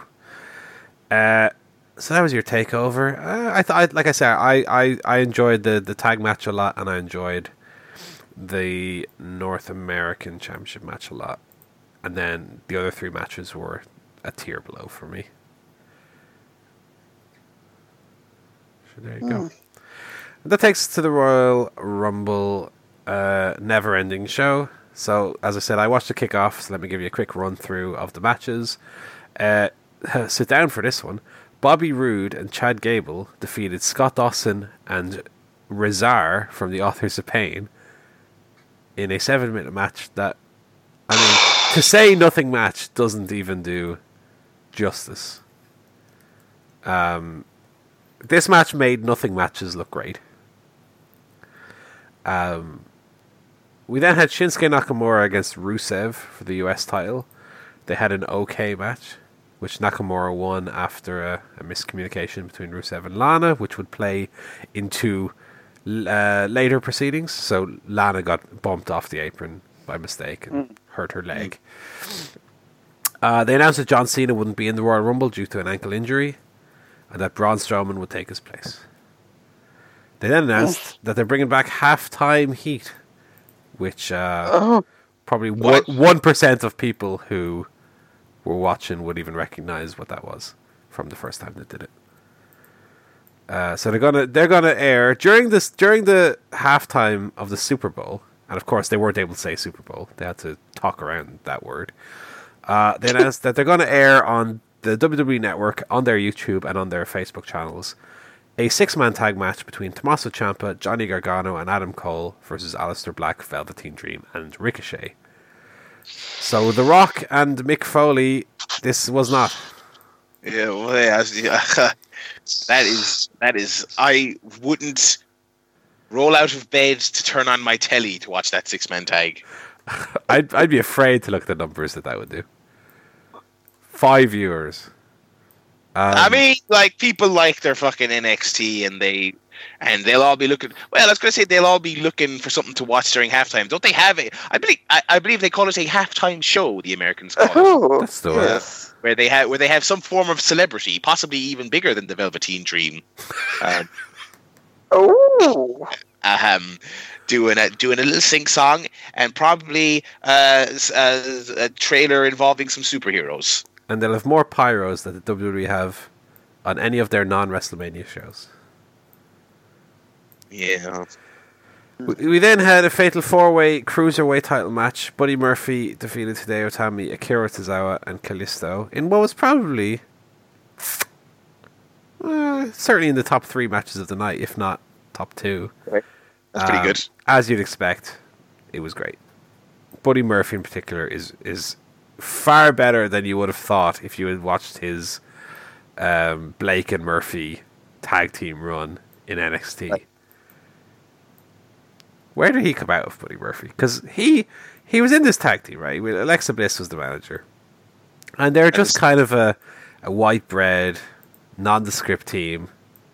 And then he fucking it's just great cruiserweight. Where did this? Where did that happen?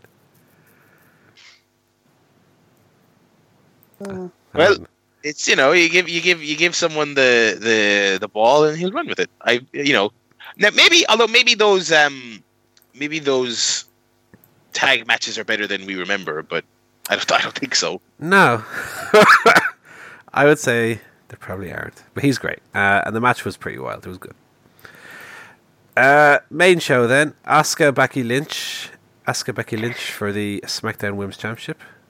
Thought they had a, Enjoyed this quite- this was good. a really this good was match. good. Yeah. This was good wrestling. This is what I was talking about earlier, where it looks they're not doing flippy, uh, over contrived stuff. They both look like they're trying to wrestle, and win a match. Right. Well done, lads. Yeah, it's yeah. I mean, because they you know they pace themselves well. Uh, you know they they the, the slower kind of early portion in the match, the crowd was still with them because they were into who they are as characters, you know. And then they you know, they had they did some, some crazy stuff near the end. They had the the exploder into the barricade and the neckbreaker off the apron and all this other stuff. You know, they they Well, the, the neckbreaker off the apron in particular looked like hell. Yeah. yeah yeah it was uh, it was pretty nasty. Maybe don't do that if your one of your people's going to come back and be in the Royal Rumble later on. Maybe yeah. Um, and Asuka won with like the Asuka lock that she like flipped through into a bridge, which is kind of crazy Yeah. looking. Yeah. And Becky Lynch tapped out, which kind of got a lot of people online uh, upset.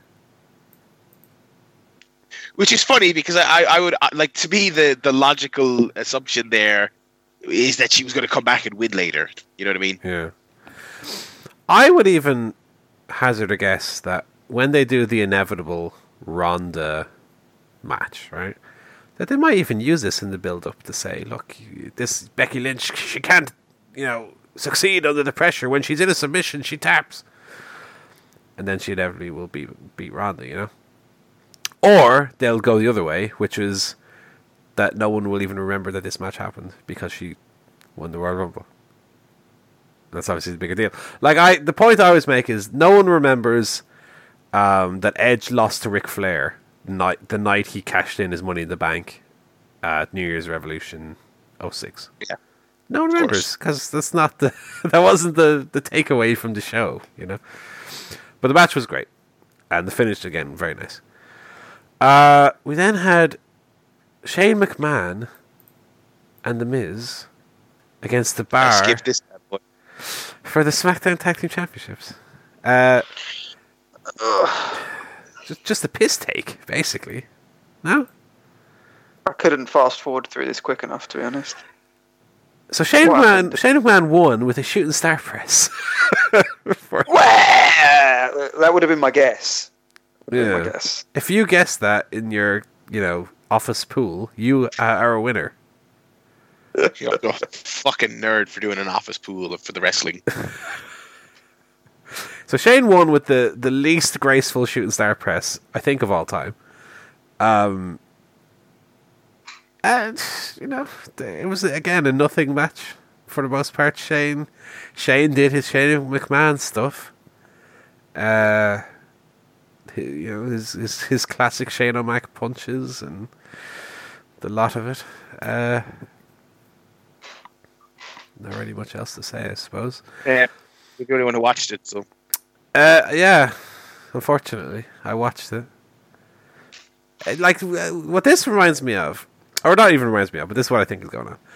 Is WWE have this tendency, right, to to start these storylines with a, a, an idea of where they're going. So probably someone said, "Look, what we'll do is we'll have the Miz. The Miz will disingenuously uh, say that he wants to be Shane McMahon's partner because he's secretly he's jealous that Shane McMahon won the the World Cup thing, right? So he'll say, he's, "Oh, Shane McMahon, you're the you're the best wrestler in the world. You and me need to be a team." I, and then and then they'll they'll they'll team together. They'll beat some they'll beat some jamokes, and they'll get all the way to like the tag team title match, and then and then the Miz. Finally, when, when an opportunity presents, presents itself, will turn on Shane McMahon, and the whole thing will have been a ruse to make Shane McMahon look foolish, and the Miz um, will uh, you know go on then to have a match with Shane, whatever Shane McMahon at some pay per view. Um, but it's like they forgot what the point of the, the feud was, and they they just got stuck in that Shane McMahon and the Miz are friends now and are a tag team, and we're celebrating with the Miz's dad at the end of the match. And they forgot to do the turn. they're they're doing too deep now, and uh, it's one of those. Um, we then had Ronda Rousey against Sasha Banks yes, in a match. great. Well, in a match that I would describe as a bit of a mess. Discuss. how dare you? How dare you? What was a mess about it? Your opinion? I just thought it was a bit, a bit of a mess. Well, like these big Sasha matches are always kind of fucking. Bleh, they're always kind of wild. She's just fucking, you know, throwing herself out there, um, uh, and and what have you. I I thought this was great. I this is like my favorite Sasha match in ages. This is like up there with like the WrestleMania three way. I thought. Mm, I thought I thought this was the weakest Ronda match I'd seen. Ah, weaker than the Nia matches. Yeah, Damn. Okay. Um, I mean, I I I like that we got a bit of an edge from from Sasha here. I like that. Um, uh, you know, uh, the stomping on the hand, the choking her with her gear. Like I was like, oh, that's great. Like she's like it's part of her character that she's just like a bit of a fucker. You know, the- she's she can be really nasty when she has to be. I I really liked it. Joe, you're the you're the decider. So Um, well, I I fast forwarded so fast through the last match that I actually missed this one as well by accident. um, I, I have no opinion, okay. I, it, I probably would have watched it if I'd spoiled it.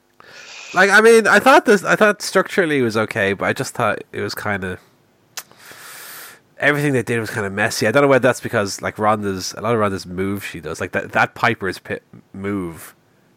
I don't get. I think it's dumb.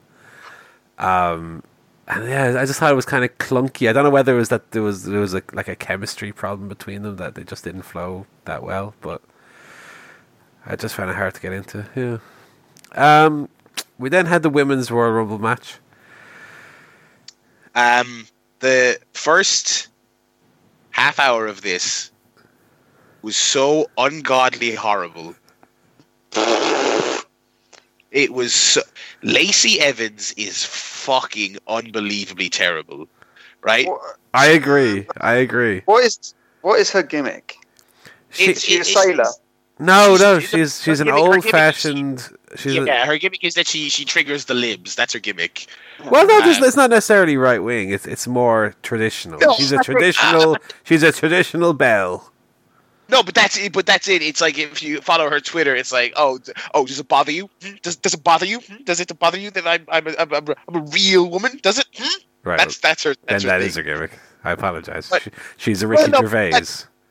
But- it's not it's not like it's not overt, but you can kind of when you like Hmm. uh, online, she makes it kind of more obvious that this is what I'm. This is what. I'm, and plus, it's like okay, even if you want to say she's just traditional, but she's a heel who's who's traditional. You know what I mean? So it's like Yeah. she's she is doing it, it with with a snootiness about her. But anyway, it's not even necessarily the gimmick because I think the gimmick is fine. I think the gimmick is actually pretty entertaining. I like that on her way to the ring, she gave a dude her hand and he went to kiss. the Oh, hand, you and she- pulled it away! that was good. That That was was good. I thought. And I the thought timing on the pull away was perfect as well because she left it there long enough for the guy to be fooled and to move his head in for the kiss. It was it was great. So I, I like the gimmick. I, her gear looked good. She obviously looks very good. Um, she had like she, she's she- she's like a copy and paste of Charlotte. high. Yeah, she's she's very Charlotte-esque, and it's like she has some cool like moves, like like literally just the moves. Like she did a moonsault at one point. She's like a Bronco Buster thing. So like you know those are her like her high spots. But her like her actual movements in the ring, her working with the other girls was just the pits. Like her and Natalya's opening kind of like uh, exchanges, concluding with her doing a horrible kip up. I mean, it was just like oh, Well, not really even a kip up at all. yeah, barely a kip up. It's like, and again, it's like this thing that they just they overrate Natalya's ability to carry someone as well. Like she was not the right person to be there.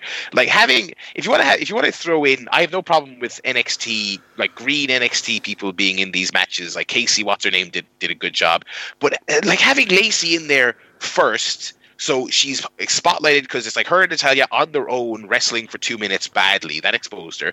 But also, she was in there for like 35 minutes or something. It's like, my God, she's not good enough to be in there that long. Um, so this is one of those things where it's like you made such a bad impression, just don't even put her on Raw. Send her back to NXT and try again in six months. Like it was so bad. Um, uh, the Iconics, the shits, just fucking. Peyton Royce's run in to like even up the odds, where she kind of ran wild and, and did some sp- like all her offense looks terrible. All her little spin kicks, nothing connects. Uh, if it does connect, Well, it's she like, she like yeah a, she did one spin kick. It was like part of a double team, and I remarked that it was like a spin kick that I would throw because her leg Yeah. her leg was about two feet up. it, it connected to the hip of her opponent, not the face. It was so so like- oh these two these two have been wrestling for like years as well, which is the thing. Like like Billie Kay was a, I'm fairly sure she was a semi regular Shimmer, and uh, people actually were excited when she got signed. And it's like now, now and I did not watch a lot of that stuff, obviously. So I sometimes I, I'm like, am I fucking insane or is this girl horrendous? Like like. She's like she's been around and had a, had some notoriety before she got signed. And, like every time I see her, she's just fucking so bad. And and Peyton Royce as well.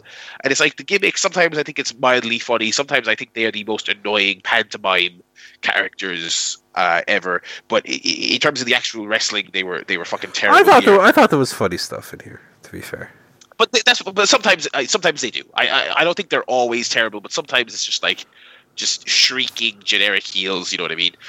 Um, but so, so they were bad, and, and Lacey was bad, and then Tamina came in. Fuck me. just to and the thing about Tamina as well is that she you know I actually used to think Tamina when she debuted she like had a little something there like she was kind of athletic and stuff but she never got like really good at wrestling and now she's she's really obviously hurting a lot and and, and doesn't move super well and she was just the pits. I mean she was so bad. And so the, so all four of them were in there and Natalya was in there and it's like God this is terrible. Ember Moon came in early thank God and I actually thought she was really good throughout the whole match. Um, but uh, there was a, a stretch there where Maria came in. Holy shit, Maria has not gotten I mean, years. let me tell you. Let me tell you something. Maria made Lacey Evans and the Iconics look like fucking gotch. You know, like she is. I don't know that she was ever talented, but she's less talented now than she used to be. No, She like- was shite. In, in in the ring she was never good, but she was always like kind of charismatic, and she was a, she had like a superstar aura. It's like she that was kind of the weird thing. She doesn't have that anymore. She had nothing. That's what I'm saying. Is like yeah, she does this stupid fucking Mike Bennett's wife gimmick. What was that dance she did at one point? Was she parodying someone when she did the dance, or is that her dance? I have no um, idea because I don't watch like fucking 205 live every week. I don't watch the 205 mid card matches. I watch the the Buddy Murphy matches, and that's it. But anyway, so they are, they are all just absolutely horrendous. And it was like for the first half of the match, I was like, okay, this is Ember Moon trying to lead fucking ten other women who are absolutely shit through a through a, a, a good rumble. Um, I'm trying to think at what point because so it did get better in the second half. I'm trying to think whereabouts it picked up. I I thought Mandy Rose was all right, um, and I thought when Naomi came in and they paid they paid off their little angle, I actually thought that was good because I thought Naomi's bit was good. I thought Mandy then screwing her afterwards was good, and that was fine. Um, who else do we have in this match? Did you notice, by the way, Naomi did the, the her feet didn't touch spot, and she walked along the barricade and jumped. And then Kacy um, Catanzaro, Cat- Catanzaro did did a similar thing later, and then Kofi did one with Xavier Oh, no. later on. And in in each of the uh, each of these three, the person was just then eliminated immediately. So I'm guessing their thinking was if they if they fuck it up, it okay because they got they just get eliminated immediately afterwards anyway. And that happened three times on this show. That, that Yeah. spot is so played out. It has been for like five years, and they did it three times in two matches. Why? Doing doing it so many times at once highlights how, as you mentioned, Paul. Yeah, look, it, and I've thought this since. Uh, who's like the first? I think John Morrison is the first person I remember doing. Like he he, he Jumped got onto the barricade. at the Yeah. barricade. It's like literally the first time I saw that spot, I was like, okay, he's not winning because the, the margin of error there is such that there's no way they'd allow him to do it and then go on to win the match. So, so it's the same. And then yeah, like you said, three times in one night. Like okay, and I, I mean, like look, Kacy wasn't going to win anyway, but like Naomi, it's like okay. Her big thing is the angle with Mandy. She just skip the floor is lava spot and just have them fight, and like she'll get over doing that anyway because people are into this thing where she beats up Mandy and they fight, like whatever. But, so it's like but also, sorry to cut across you. Like when Naomi got eliminated, right? She her feet were like on the apron basically, and she did a little, almost like a hand a handstand, and her feet landed on the barricade, and she was up, right? Kacy was just lying on the floor with her foot up in the air, and I'm like, here, we are pushing the boundaries of these rules here. Yeah, Do you know what I mean? Like, that, not to sound like Lance Storm, but like Kacy was sitting on her arse on the on the on the floor with her feet in the air. Like, Hank, come on now. The ends of your legs are touching the ground. it- what are we doing? it- here? it- fair enough if you're hanging on to the ring in some way, or but she's just lying on the floor with her feet in the air. That doesn't count, surely. That's nonsense. Oh, that reminds me of another. Just to, to get back to this shit portion of the match, um, Ember did a, a, cool spot where she was hanging by her feet. I always love the hanging by your feet at Yeah. the bottom. Uh, that is cool. Uh, uh, someone went to knock her off, and Tamina stopped the person who was going to knock her off. I always hate that in Rumble matches when it's like, it's one thing when you interrupt an attempted elimination, but when the person is hanging by a toe and it literally just takes a breath of air to knock them off, just let them do the elimination. It's so fucking stupid to interrupt an elimination like that. But anyway, we, we will move on from that. Uh, hmm, so yeah, Kacy came in. Uh, Rhea Ripley was in this. I actually thought she looked pretty good. Yeah. Um, uh, uh, she's been really in all the little things I've, I've seen of her. She's been impressive. She uh, after Kacy did her big comeback, she caught her and then gave her this really fucking cool suplex where she like threw her out of the ring specifically so she'd land feet first. Yeah. Um, Hmm. that was really nice. Uh, Candice LeRae came in, and I'm disappointed to say she kind of shat the bed a little bit, and she had a really horrible sequence with Ember early on. Do you, know, do you remember what I'm talking about? Where, where like they got lost and they kind of Yes, I remember. yeah, they, they had a no. I don't want to the bed's harsh. She had that, that one spot was ugly, but I, I don't think she did anything else of, of, of note really. Uh, No, at, she was this point, eliminated pretty quickly. at this point in the match, it hadn't properly picked up yet, and I was still stewing on how bad the first half was. But um, uh, who else did we have? Uh, let me see. Uh, Charlotte came in. I thought Charlotte was good in this match. I'm, I'm really into Charlotte. Sort of post the uh, the Ronda match. Alexa came in. Alexa looked good. This is her first match back in a while. She's had a concussion or whatever she's had. Uh, uh, I thought she did she did well. Uh, Sonya Deville did all right. Um, There was, there was then- a, a spot with um, Zelina Vega being chased by Hornswoggle for some reason. Eh, it's all right. Yeah, it was okay. Uh, I like Zelina Vega's gear. It was cool. Sure.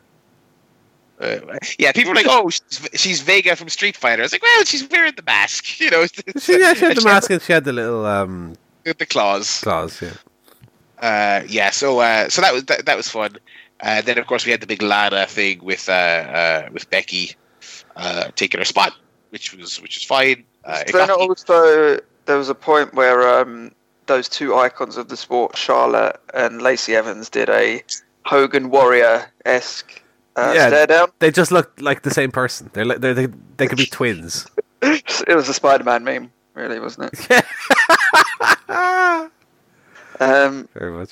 yeah, that was, that was great. Sure, that will live on in our memories. For, Big shoulders and long arms. Weird looking. Um, but then, yeah, when when Becky came out, I, I, I understand what they were doing, but I'm, I'm not sure that the way they did it was necessarily made sense.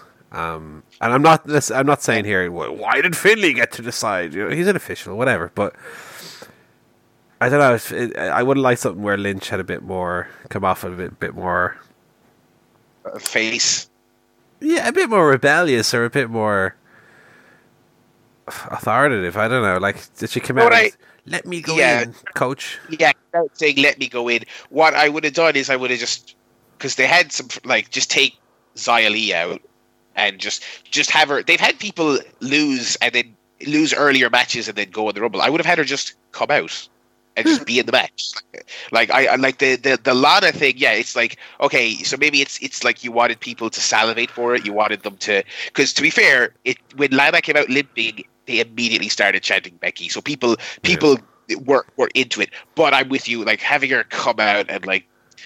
Like yeah, even if even if Finlay comes out and says, "Oh shit, she's fucked up. You're useless," uh, and then like he goes backstage and gets Becky. That's better than Becky That would have been coming out cool. That would have been cool that you have, like, the referees are talking. Look, uh, what what can we do? Maybe, maybe even have uh, herself out there, Stephanie McMahon, to go look, go back there, and you can't quite hear what she's saying, but she's pointing backstage, and and Finlay's run backstage, and you have the camera behind them backstage, and he knocks on the door, and a big Becky Lynch sign on her, so I don't know some shit, and then the soap, uh, and she comes out, big pop, wow, do you know? Something?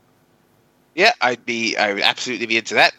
Uh, but sure, look, they, what they did was fine, and they and they uh, they got the pop, so she came out, and uh, uh, yeah, the, the, the the final stretch of the match was was was pretty damn good. It came down to Charlotte and Becky. I, I forgot that Charlotte is like a heel and not just like an anti-hero face because she was when Becky uh, was pushed off the steps by Nia and she was selling like a twisted knee.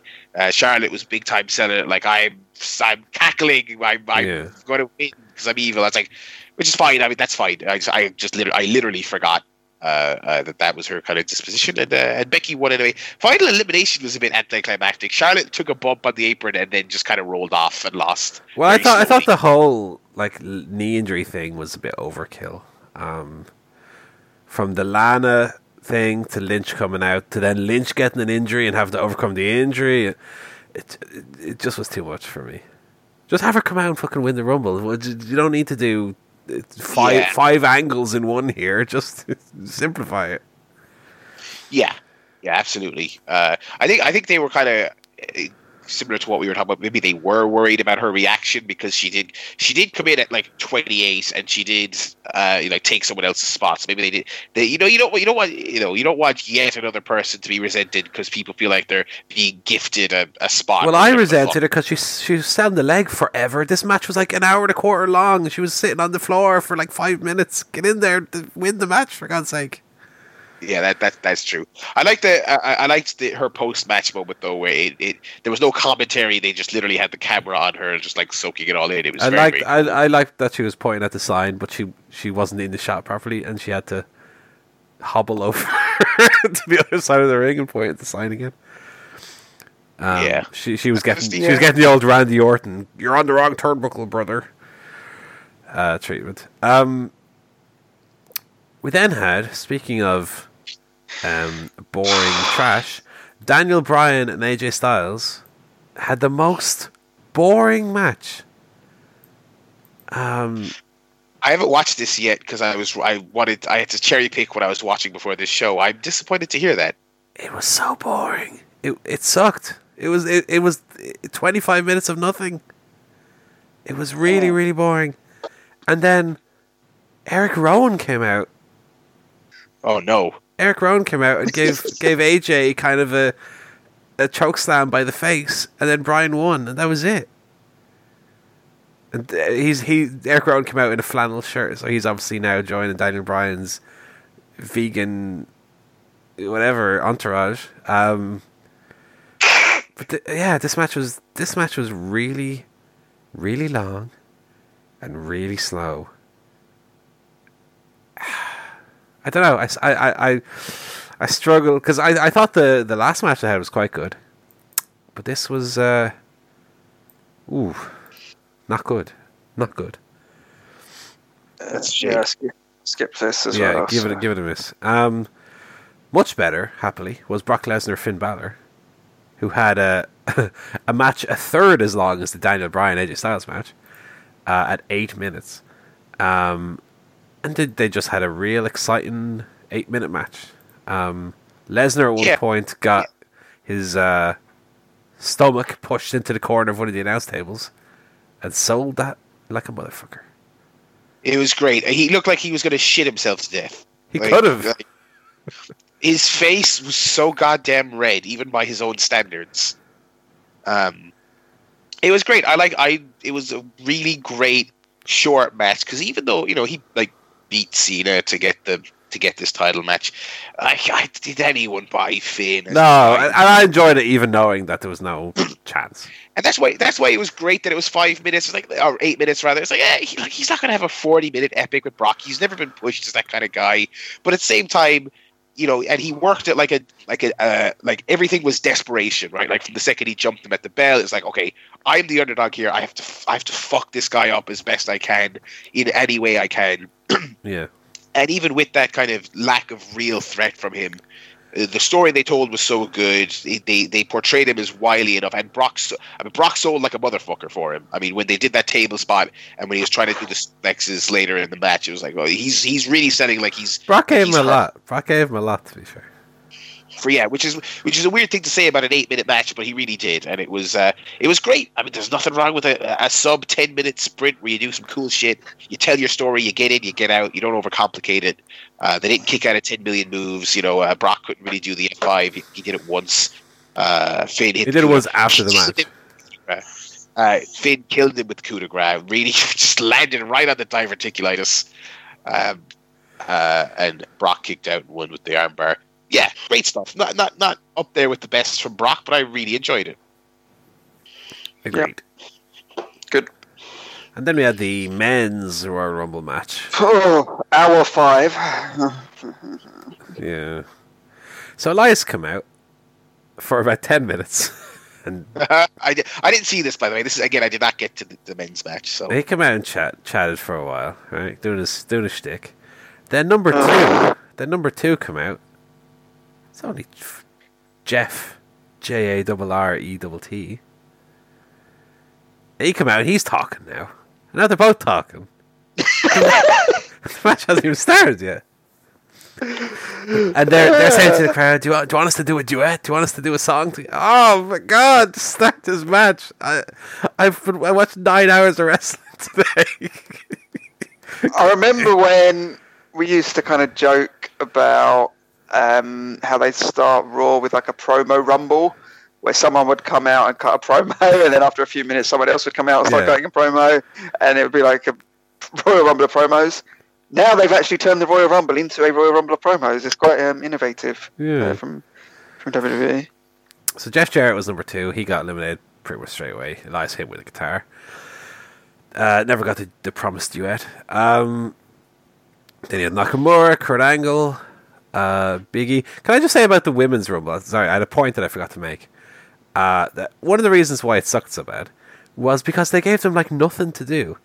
Um, Yeah. I remarked like, let, let's say we had, we were like six people in they were already doing just the they're paired off in the corner trying to push them out like doing the shit you do 20 people in there, there was no Yeah. like spots in it ah rubbish Yeah. anyway the, the, in the women's one, they they backloaded all the stars. Like you said there, like Kurt Angle was like three or four, or whatever he was. Yeah. Like fucking nobody good came into the women's match for like half hour.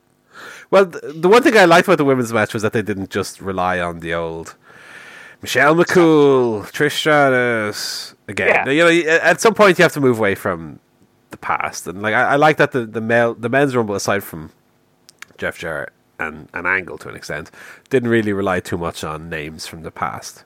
Um, they kind of got them in early and it was done. Uh, it's Mojo Uh, at eight, Jinder Mahal came in at number seven and was eliminated immediately by Johnny Gargano. Quite a fall from grace for the former WWE champion there. Um, and that was kind of the story of this Rumble was that a lot of the NXT guys or a lot of the smaller guys got quite big upset eliminations. Like um, Jinder Mahal eliminated by Gargano. Later on, you had Ambrose was eliminated by Aleister Black. Um, Andrade eliminated Orton.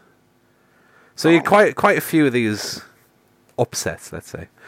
Um, Titus O'Neil came out and kind of slowed down, so he didn't do his slide under the ring botch, which was shown multiple times throughout the, the show. Um, Kurt Hawkins was hiding under the ring for some reason, which again they'd already done in the women's match. So Titus chased him under in uh, into the ring and then got eliminated. The joke being that Hawkins finally got a win, even though he was then Im- uh, immediately eliminated himself. Uh, Kingston did the old gimmick that we discussed earlier. No way Jose came out, got eliminated immediately, and then was not upset and, and danced away. Ugh. One of those jokes. Why do they keep doing this? Like the the, the um, Adam Rose thing of he comes out with all dancing with all the people. Like that gimmick has never got over. The old Rosebuds gimmick. Yeah, I feel like they I feel like they literally just want it for like video packages and live events. They go, oh, it's what an eclectic mix of family entertainment. We got a dancing guy, we got gals. Yeah, You know, it's like, it's like that that kind of thing. it, it screams. just- it screams jobber. I- I just realised Adam Rose is basically uh, Freddie Mercury in the Bohemian Rhapsody movie. That's that's the accent and the. Oh yeah. oh, we're gonna start a band called Queen. Here we go. Uh, Drew McIntyre was out. He looked great in this rumble, I must say. Um, didn't last all the way to the end, but wh- while he was in there, he, he had a very good performance. Uh, the, the, the Pete Dunne was came out. That was a nice surprise. Although Yeah. I, I kind of assumed he would, given that Ripley was in the women's one earlier, and he was shown at Takeover. Why not have a bit of, bit of an uh, a bit of publicity for the old UK brand there? He looked great as well. To be fair, um, Black eliminated Ambrose, as we said. Shelton Benjamin came out. He uh, Michael Cole confused him for Apollo Crews, Oh what? which oh, was quite no. funny. Oh.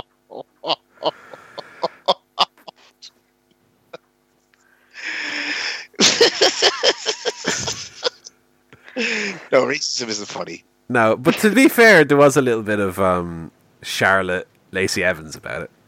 Because Shelton Benjamin, I don't know if people realize this, Shelton Benjamin has got really muscly. Dude, like, Yeah, I saw an Instagram post of it. It was WWE's Instagram, and he's like, I was like, "Fu- fucking hell, he's gotten big. yeah, so he was standing next to Apollo. And you would think in your head, right, Shelton Benjamin and Apollo Crews don't necessarily look all that similar. Uh, wait, look for this clip and you too will be confused. But no, the confusion was that Apollo Crews got eliminated and Michael Cole went, oh, Benjamin's out. And it, was not him. So it was kind of funny. Um, what else? Rey Mysterio was out. Lashley was out.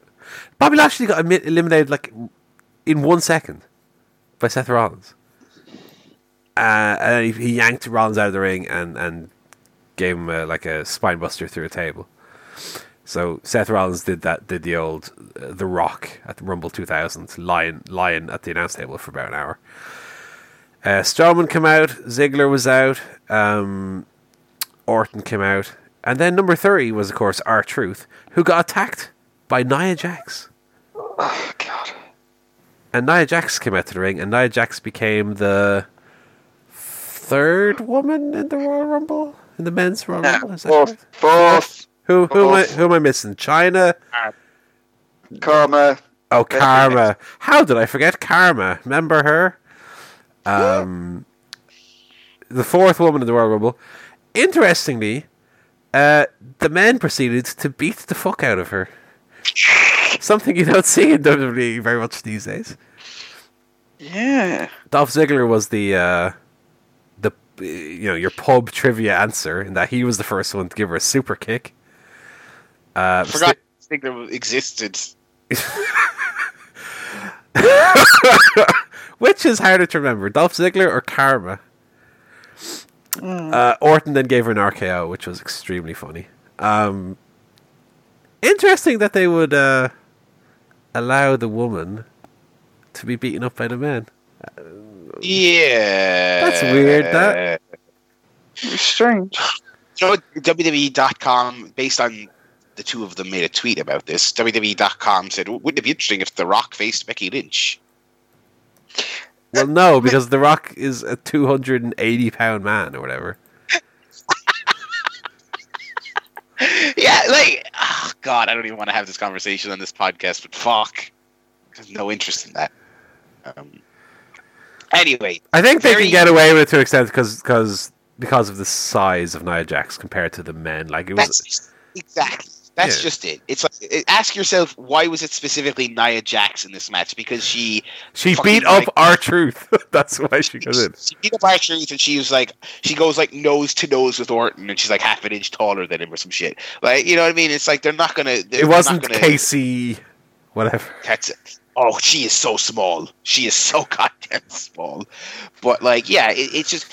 The- I think just like the Ronda thing with Triple H last year, they will do this stuff to get a pop every now and then. They will never just. They will never do full intergender. They never will. So the final four was Strowman, Rollins, Andrade, and uh, Ziggler. Andrade Jesus Almas, who was just called Andrade now. Yeah, I know. Yeah, yeah. And uh, Andrade was eliminated, then Ziggler was eliminated, and it came down to Rollins and Strowman.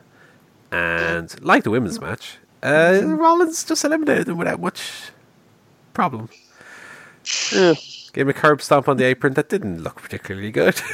and out you roll. Yeah. I think kind of to, uh, So that was your Royal Rumble. Um, not to toot my own horn, but if you recall our prediction show from just a couple of weeks ago, I think you'll find that I said Seth Rollins and Becky Lynch would win the Royal Rumbles, and I was right. So I'll take me two points now, please. Hello. Didn't all of us say those names? Uh, no, you two thought Charlotte was going to win the women's one. I don't think that's true at all. Actually. Mm, I listened to it today. Oh well, my Uh, so, um, so that was your Royal Rumble and your takeover. A bit of a disappointing weekend, I'd say. I think, listen, I think all said and done, the Rumble anyway is a bit of crack. You know, whether or not it's particularly good whatever, I didn't find it this year um, like a slog to get through. I mean, they were long. I found the Daniel Bryan match slog to get through. But I thought the, the, the Rumble matches are a bit of crack. People come out, oh, look, it's fucking Jeff Jarrett, it's fucking Johnny Gargano. That's.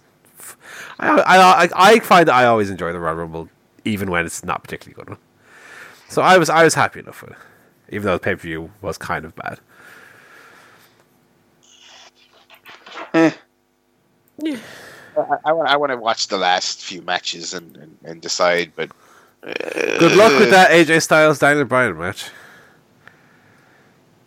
Maybe save Awesome. that. Maybe save that one if you're having trouble sleeping tonight. You can pop that. Fuck, and I was really looking forward to that as well. I was really looking forward to it, and it was just a snoozer. Yeah. Well, sure they'll have another one soon. Maybe it'll be better. It probably will be. Yeah. Right there we go. We're on Spotify. Listen to us on Spotify. Don't forget. Yep. Uh, yeah. We're on We'll. Stitcher. We're on iTunes. We're on chairshotpodcast.com if you just want to download the MP3s and sort out yourself. Or send us a mail. You can send us a mail via that. Oh, I have an email, by the way. Let me read it out real quick. Yeah, very quickly. Don't worry, it'll, it'll be a quick one. Okay. Sorry, I, f- I forgot. We forgot to write emails on the on the gimmick. Uh, I have an email from Scott the Boy McAvoy.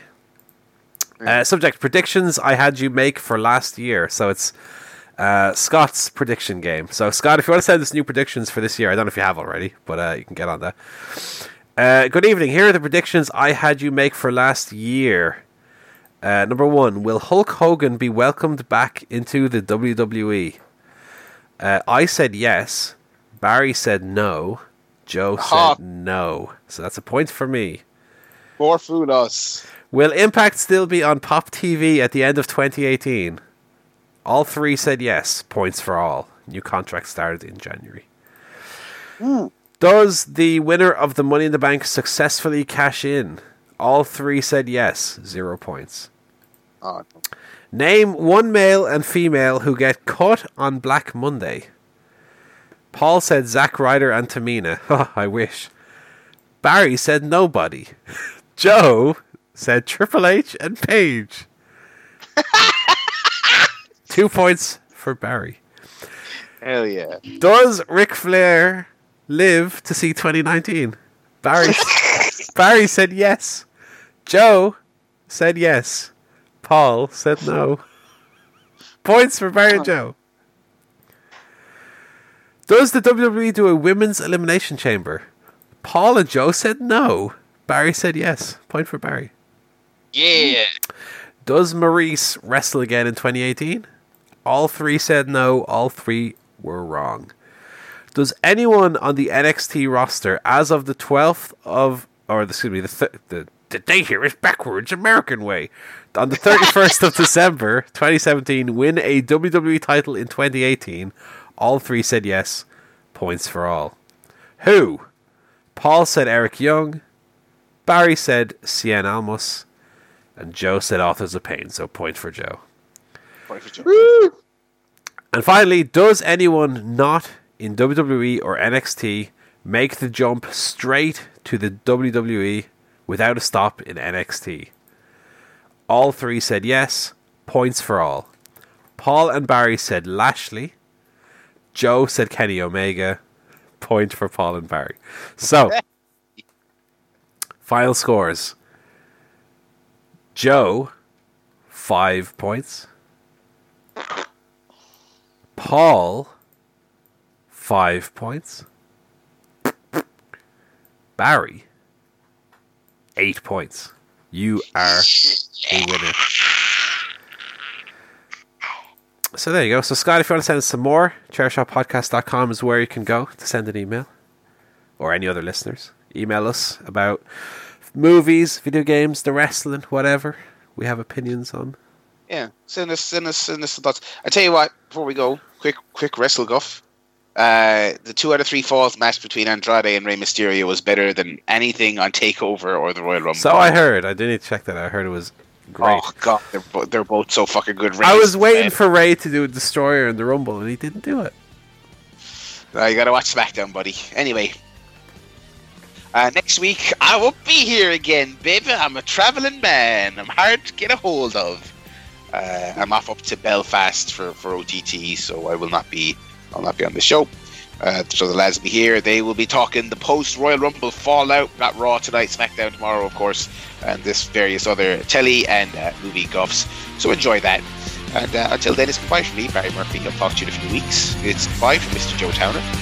Goodbye. It's goodbye. Mr. Paul Goodman. Goodbye.